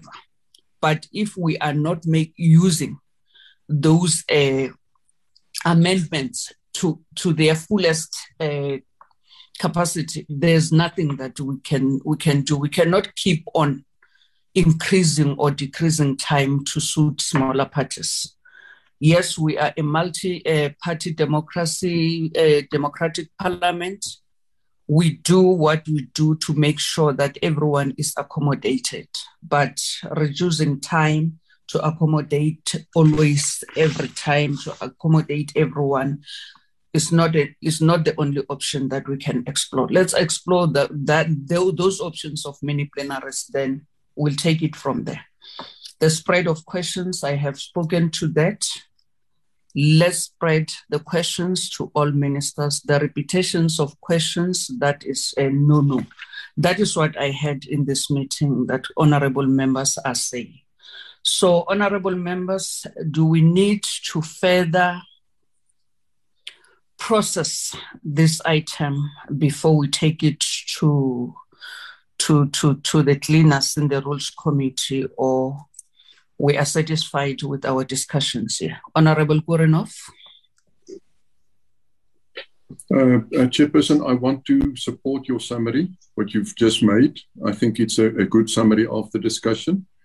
And I also wish to support what we've discussed earlier in the, about the discussion document on the two sets of guidelines one on the displaying of placards and the objects in the chamber, as well as the backgrounds on the virtual platform.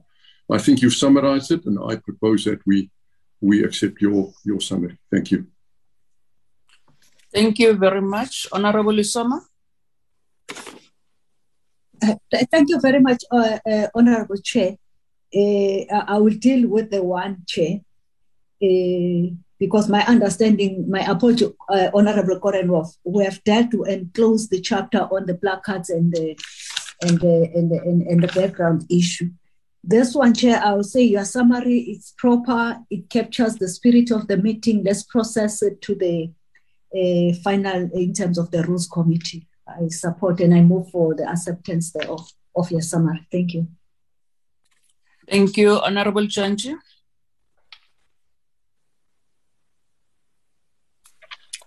Honorable Chanji, your hand was up.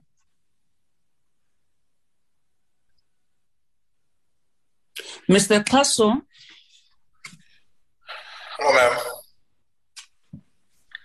Um, are you inviting me to comment, ma'am? Yes. All right. No, thank you so much. We we have taken note of the issues, very important issues raised. I think the one issue that we we must will continue to grapple with and we are willing to put forward proposals as proposed by Honorable Judge, is how to achieve a first spread of opportunities. Um, and, and part of the difficulty is that um, there is a role that must be played by, by parties uh, in terms of how they prioritize questions. And, and we're not able to tell parties um, how they must prioritize their questions. So it would, it it would happen in an instance that a, a party decides to prioritize, in the, let's say, take the security cluster, decides to prioritize questions to the Minister of Police, and, and that party happens to have a lot of opportunities to ask questions. And this would apply mostly to the DA and the ANC because they have, they have the most opportunities. So I think we need to see how we deal with that. Again, at the moment, the rules um, make provision for four ministers to reply to four questions uh, in a particular question day, and we need to deal with that and see how, how best we can we can work on that. So we are happy, ma'am, for the current uh, understanding to be taken to the rules committee, while we are uh, we have been asked to come back with uh, some more options on how we can uh, assist the process so that you can have as many ministers um, respond to questions if possible. We will work on that. Thanks. Okay, thank you very much, uh, Honorable Mr. Xaso. Honorable Chanji. Uh, Chair, no, I, I I, I think, Chair, I, I hear uh, a summary in terms of this issue and going to the Rules Committee. Uh, I would have wanted to to avoid a, a piecemeal approach uh, on this and, and without uh, con- contradicting your the summary. And, and especially given what Mr. Xaso is saying, that uh, uh, it, it will be good that we allow them to do that exercise because the point he's making firmly, which I agree with him, is that part of the reason why we're not able to get the spread, it is a function of parties prioritizing their questions. And so that we're able to, to, to, to, to problematize uh, that, those kind of issues. And then we, because I don't know what will, what will be the rush for us to just tick the box here instead of attending to the matter uh, perhaps uh, in, in, a more sustainable way. I would err on the side of asking them to go back and, and come back with a, a more thoughtful, even if they look at other jurisdictions, uh, how, how these things uh, would be done. So that would really be my, my approach, Chair. Thank you very much. Thank you, Honorable Judge. Honorable Papo. So it means the status quo has to remain, uh, but the parties must must then be uh, advised to prioritize across the across the cluster to make the the, the, the questions to to the various ministers instead of one or two in a, uh, or three out of six. And that issue then needs to be through the whippery that needs to be dealt with. I wanted to ask Mr. Xaso the issue of uh, whether this discussion we're having around questions relate to also the issue of how do we enhance engagement in the house uh, so that people can be uh, engaged uh, further. For example, the rule says you ask a member a question, and then if they refuse, it ends there. But in other jurisdictions, you find that it's it's written question or comment, and then if they say no, you are then allowed. You are given it's either 30, um, 60 or one minute to, to comment on immediately what they would have said. So I'm just saying, is it linked to this issue or is it a separate matter? Because initially after 94, we had this status quo of, parliament, of the NA now, where a person says something and you know that thing may not have made may factually incorrect. You cannot even correct it because they refuse to take a question. But if you comment, you clarify it. Whether they want to have your question, you are commenting about that matter. So I'm just saying, is it a, a matter of expanding on the on the on the rules? Uh, but I, I, agree with uh, uh, Honorable Janji that uh, uh, the status quo has to remain, but with parties being advised, but then more work done in relation to what Mr. Xaso would have said. Thank you very much let, let me, Mr. Xaso, let me take on Honorable Lesoma, then I'll come back to you. Honorable Lesoma? Uh, no, Chair. Uh, uh, thank you, Chair. I, I, think before we even repeat ourselves, uh, yeah, someone was saying spread questions to all departments, uh, come with various scenarios and its implications, explore mini plenaries. Did I hear you correctly? That's what you summarized. And mm-hmm. then, I'll, if that's the case, then uh, I will agree with uh, Honorable Tank because it captures the spirit of what he said in one line. Thank you. Mm. Thank you very much, Mr. Xaso. Mr. Xaso. Yeah, yes, ma'am. No, I think I think the point raised by Honorable Babo relates to quality of of replies, and and I would suggest that maybe we deal with it separately and see how we can how we can enhance that. Uh, because there are there are certain obligations. The minister is, is is is required to respond to the points raised in the question. Mm-hmm. Um, that's what the guideline, the practice on questions is currently, and the question really is about enforcing that. To what extent, um, how far one is, is able to enforce that. That's that's a matter that needs to be perhaps needs to be discussed further. Thank you. Okay. And here we are talking about questions for oral reply. We we we we, we didn't include questions for written replies, no? Mr. Xaso, or we talking about uh, questions in general? I think it's mainly the issue of opportunities mainly applies to questions for oral reply. Okay. Honorable Singh? Chairperson, we've been talking for some time now about questions of a similar nature. Mm. Now, when the president last uh, did questions in the House, I can recall at least three of the questions that were put by different members, which they are entitled to, was on the same topic. Now, when it comes to motions, we have a system where the table will inform a party that this motion has been already tabled by party X or party Y. Now, when it comes to questions, because each party would have their own priorities, can can the table not consider some kind of a proposal where because you know you'll submit questions, we'll submit questions, and I don't know what you are asking. I might ask the same thing. Can the table not assist in that regard to inform a member or a party that a similar question has already been placed uh, on the table by party X or party Y? Is that not a possibility? Otherwise, uh, you know, we are working on the principle of sifting at the moment and bringing to the attention of parties. Can't we do that for questions as well, oral questions? Thank you. Thanks, thanks, Honorable Singh, for raising that. It's a very important point that you are raising. Mr. Xaso, is there anything that's preventing uh, the table, the NA table, from doing as you do in with motions uh, without notice? Chair, Chair, I will um, I will have to discuss with the team, the, my team in the questions office. But I do know that there, there are interactions that happen with with the parties on questions, and sometimes question parties feel strongly about their particular question, and and and they may argue that the angles being taken are different. But um, it's a it's a it's a matter of concern. I'm also concerned about it, um, and we, we grapple with this when we have to submit some of these questions to the speaker because you'll find that three of the six questions are on Eskom, for instance. Uh, one will be asking about generation, and other will be asking about uh, blackouts or load shedding, uh, but they're all on Eskom. Um, so um, I ask that I, I, engage my team further and see how else we can we can um, we can manage this.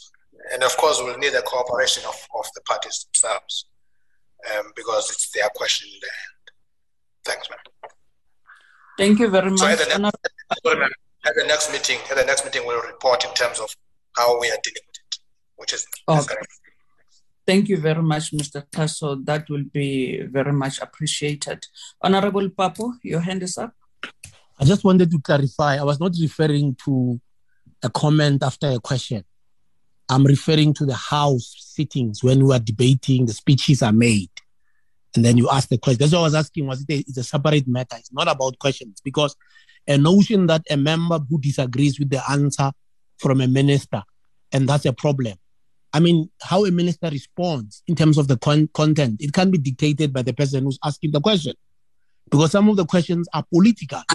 And if they answer politically, somebody says the minister has not answered the question, they don't agree with the political content of the answer. It's not that the minister has not answered. The minister can say yes, no, yes, no. It has happened in the past. It's not a good way of answering. But there's no rule which prevents the minister to say yes, no, yes, no. But for the ANC, it's not a good way of answering. But this story that a minister has not answered a question because we disagree with the content, that can be dealt with in a separate matter, in a motion, we debate and, and disagree with the policy perspective which is being put by the minister or the operational issues they are actually presenting during question for oral reply.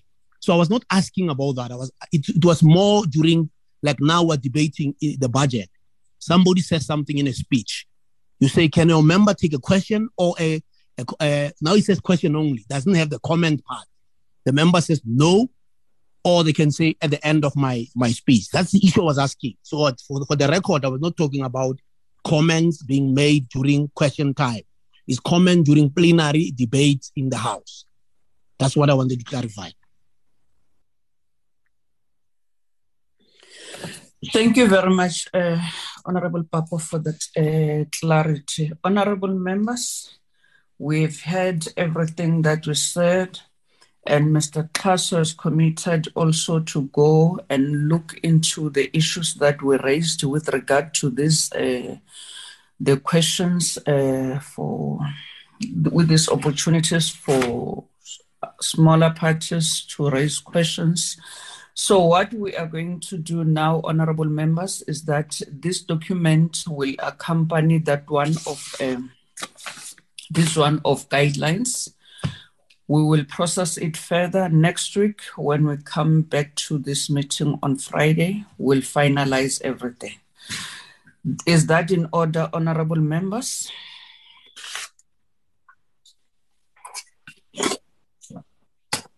Anithi amen phela ngithi nomfundisi makashumayela ngithi amen. Is that in order? Let me assist. Let me assist. Yes, Chair. Thank you. Thank you very much. Can we now step off this this uh, item and move on to the consideration of the of principle of ruling? Mr. Xaso. Advocate Ngaleka will take us through that item, ma'am. Okay, thank you very much. Honor, Mr. Ngaleka. Thank you, Chair. Chair, on the 16th of March this year, the Chief Whip of the opposition, uh, Ms. Mazzone, requested the Speaker to refer a ruling given by the Chairperson of the Portfolio Committee on Mineral Resources and Energy, Mr. Luzipo, at a meeting of the committee on the 8th of March to she requested her to refer to the rules committee in terms of rule, rules 8 and 92 in her letter ms mazzone states that in response to a view raised in the committee by mr kj Mileham another member mr sm kula stated and she quotes the minutes his objections were based on the superiority of believing whiteness and nothing else. That because we are white, we are correct. There is no sense and no logic, unquote. Ms. Mazzone reports that Mr. Mileham asked the chair to make a ruling on whether it was parliamentary to claim that his position was attributable to his race. The chair ruled that Mr. Kulu was just expressing a political opinion. In terms of rule, rules 8 and 92, the speaker is empowered to refer a ruling to the rules committee. But the subcommittee may only consider the principle on which a ruling is based. Now, to quote the rule in full, about to get the relevant part of the rule, that is Rule 92.12b, the Rules Committee may deal with the referral in terms of paragraph A as it deems fit, provided that it must confine itself to the principle underlying or subject matter of the ruling concern, and may not in any manner consider the specific ruling which is final and binding, unquote. When referring eh, the matter to the subcommittee for consideration, the speaker also identified the principle involved as the application and limitation of freedom of speech and the permissibility of members making racial inferences and remarks in relation to other members. In my view, the question before the committee then is firstly, how it wishes to proceed with the matter. And secondly, whether it agrees that the principle is that of freedom of speech and whether it ought to be permissible for one member to allege or infer that another member is racist or motivated by racism. Thanks, uh, Chairperson. Thank you very much, uh, honorable members. That's the presentation uh, with regard to that, uh, the ruling that was made. Honorable members, before we engage, I just want to take you back to one uh, meeting that we had where a referral of this nature was, uh, where a letter with, the, uh, with this uh, kind of uh, ruling was referred to the subcommittee. So the options that the subcommittee was given was to either call the, the parties involved or to deal with the principle. So, as a subcommittee, ours is not to call uh, anyone to appear before the committee, but ours is to look into the principle and deal with the principle of the ruling, not to get into the merits of uh, how that, of what happened in that place where the thing happened. So that one, if the person involved will want to to to to the matter to be attended to like that, it must be referred to another committee. Here, the subcommittee. We dealt with that matter previously, which involved uh, the EFF and the, the presiding officer at that time, who, which was uh, Mr. Honorable Judge. So we dealt with the principle, not the, the, the, the merits of the matter. So here's the presentation, honorable members, and the speaker has identified the principle in this matter of the ruling. So what is your take, honorable members? The floor is yours. Honorable Gwarube. Uh, thank you very much, uh, Chairperson. Um, I think that having read the uh, discussion document on this, um, and having seen how the matter was dissected to really extract what the principle of the matter is, I agree with you. Uh, I don't think it is uh, it is within the ambit of this committee to go back into history into what has happened in committees, but I think we have to really dissect what the principle of the matter is. And I say this because this is not the first time, nor will it be the last time uh, that members uh, accuse each other of racism in the House. There's one particular ruling, uh, for instance, that I'm still waiting for, uh, where a member of um, another member in the House accused of all accused all Indian South Africans of being racist, and I referred that for a ruling. So I think that if we are going to uh, really ascertain the the the principle here, we've got to understand while we can affirm the principle of freedom of speech, it's got its limitations. Because to label somebody as racist, or at least to view, to to to to box their view, um, in in a way that says it's only because of the color of their skin, really is not even in the spirit of the house. Um, but it, it is it is alleging that they're racist. And so I think this principle, if we agree here about the fact that people can't simply go around calling other members of parliament racist. It will assist even in other rulings, as I say, that um, you know there's a matter still outstanding about calling Indian South Africans all racists.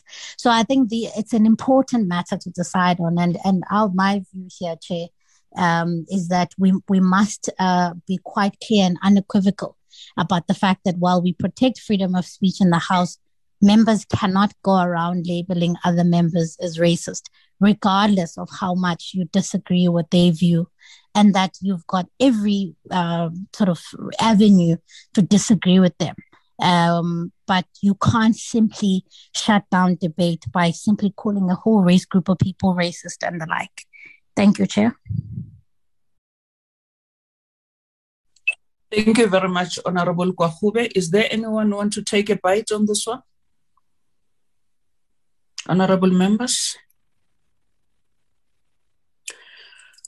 Okay, honorable members, I think we are in agreement that in the subcommittee, what we can do is to affirm the principle of the ruling, of uh, the principle of freedom of speech and need for members to refrain from making allegation of racism against uh, other members. Are we in agreement, honorable members?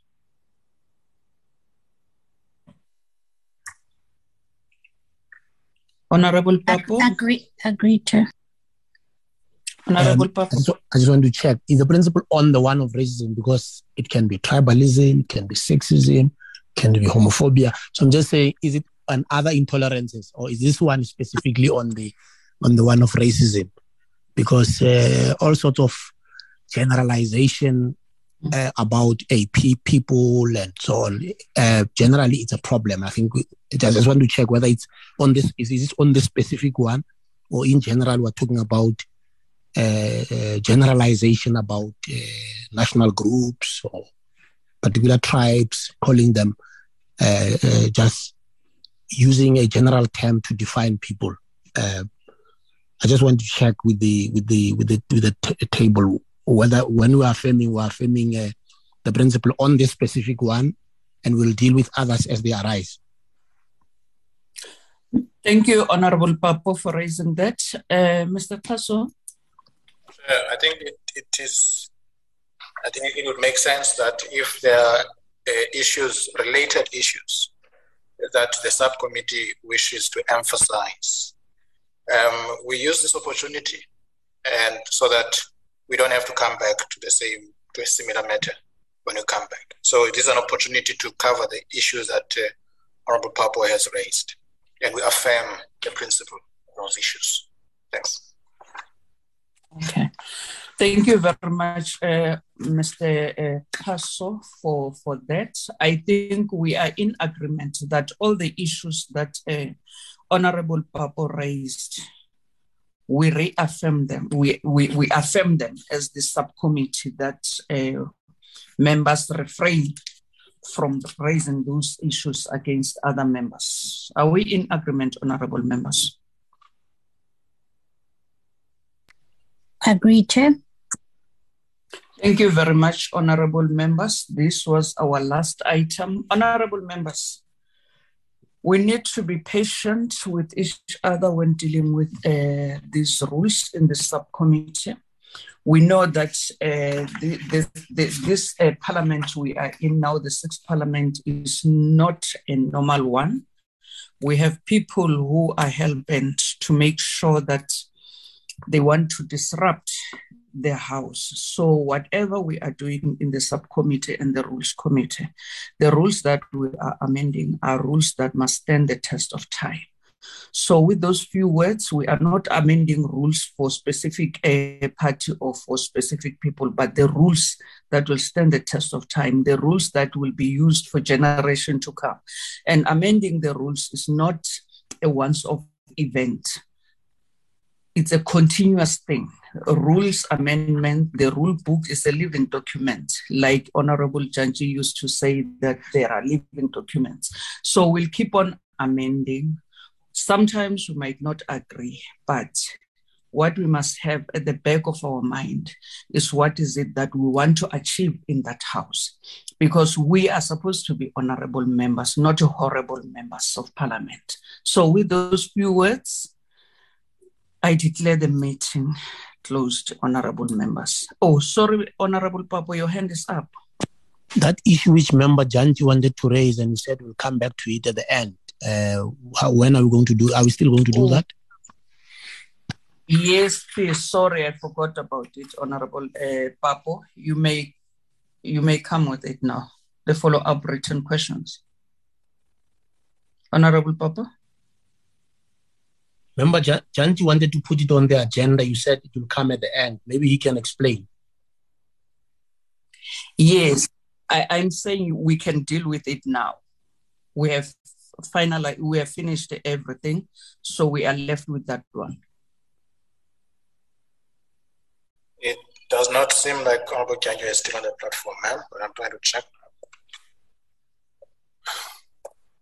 I is not. Oh, okay, it's disconnected. Maybe can raise it with you, and then you can see how you you, you bring it uh, on the agenda. I think the one thing, ma'am, that with your permission, um, the one thing that maybe, maybe I can report on that, yeah. on that is that um, the speaker writes to the executive quarterly um, on questions that have not been responded to, mm. and and write to the LOG, to the to the leader of government business and also to um, the affected ministers for them to provide reasons. And and And that is what has been happening up to now. And, and I guess Honorable Janji will indicate what aspect of that he wanted to raise for the meeting. Next. Thanks. Okay. Honorable Singh? Yeah, uh, Chair, thank you, Chair. Just on this particular point, I think perhaps we, we, we did agree that the speaker will write, but one of the committees, I know I, I was not on that, uh, decided that there will be a parliamentary sort of committee as well. You give the speaker an opportunity, and if you find that those ministers have still not responded, then you take the matter further. Has that kind of instance uh, arisen uh, through you to Mr. Xaso? Thank you. Thanks, Mr. Singh. Uh, Mr. Xaso? I've got my hand up before you respond. Mr. Xaso? I think Honorable Papo would like to come in. If you do. Okay. Honorable Papo? Currently, the question for oral replies, uh, uh, there's a trailer there. They are then put for oral reply. That's my understanding. Sometimes they are withdrawn a day before because they would have been answered. So I don't understand what Member Singh is talking about because when we amended the rules last year, we said that if those questions, uh, the, the time has gone uh, past, they will then be uh, added onto the questions for oral reply in the House during uh, cluster meetings. The other question issue is we amended the rules, but there's a problem also where people, members generalize. Ministers are not answering questions. But when you look at the schedule, you find that there are two, three ministers out of the team who the uh, threshold is 10. That's the executive. They said if the questions go beyond 10, not answered, then a red flag is it's raised by the leader of government business in the in the cabinet. But there's these statements which are generally uh, made. That's why the problem of generalizing about anything it is irrationality. When we have got 23 people, three people, four people do wrong things, you say all oh, these 25 people are not accountable to parliament. So I'm just saying from for ourselves also, we should actually say this minister is the one who has not answered question and not say ministers are not accountable to to parliament. So I'm just appealing for that because even if you look at the even last year there were 120 questions, some 100 and something questions which were not answered out of uh, over thousand, uh, out, out of over thousand five. Uh, so when we say 120, we don't say out of what, and then it creates an impression of people not accountable. But you check other ministers have answered everything, and then they are lumped in that in that statement of people not being accountable.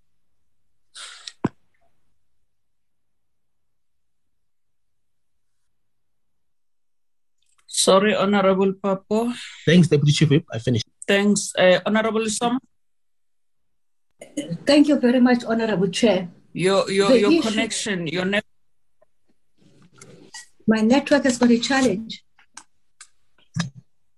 Chair. No, no, I was referring to Honorable Papo. You may come in, oh, Honorable Lesoma. Okay, thank you very much, Honorable Chair. Honorable uh, the platform is yours. Yes, thank you very much, Honorable Chair. Uh, the point is that uh, I, I, guess when we engage on the matter, I think Honorable Papo is correct. Uh, I, I, I, think we were promised to get a schedule thereof that will indicate, because we agreed that there are due processes that the matter must be raised with the leader of government and, and, and then the, the, the serial offenders, if I may use that word in terms of responding, that you, you then uh, they are being uh, sensitized that they must respond to the questions that members have uh, asked. If then in our next sitting chair, if it's possible that we can get a picture, even probably not with the names, but to say these are the ministers so that we can focus to those ones instead of pr- brushing everybody in the same brush with the same paint color, as it were. So that would be my appeal. It, it will help that since the matter has been formally, even in the Rules Committee, raised and continues to the leader of the government, uh, is there any improvement thereof? Thank you very much, Chair. Thank you, Honorable Soma. Honorable Gwarube.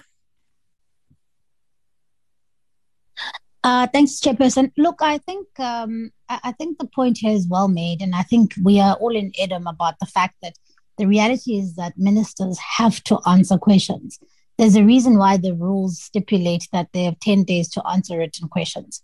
So the rules also uh, provide for oral written questions that are not answered to then be asked in an oral fashion. But if there's 120 of them that are about to lapse at the end of a parliamentary term, it is impractical to find space for them um, to be answered in an oral question session. So I do think um, and I agree with uh, Honorable Lesoma that we must have a list of serial offenders.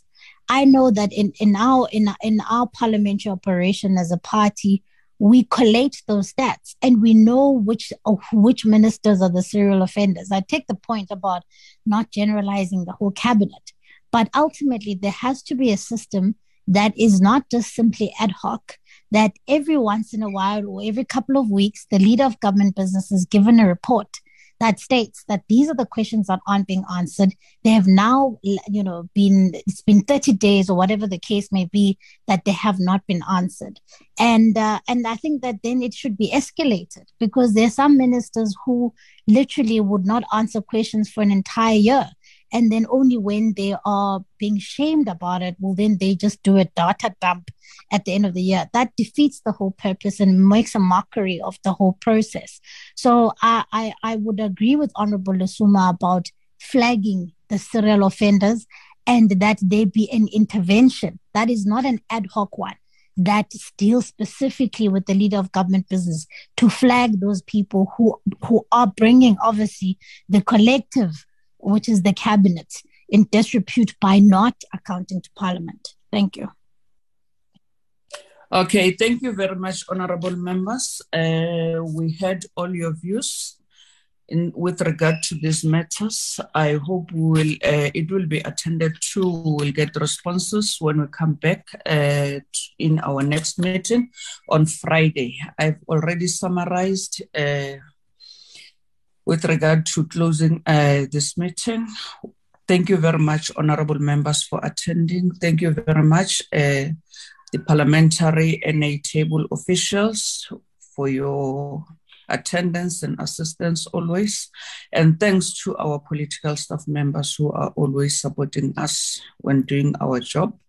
Thank you very much. The meeting stands adjourned. Thank you very much, Honorable Chair and colleagues.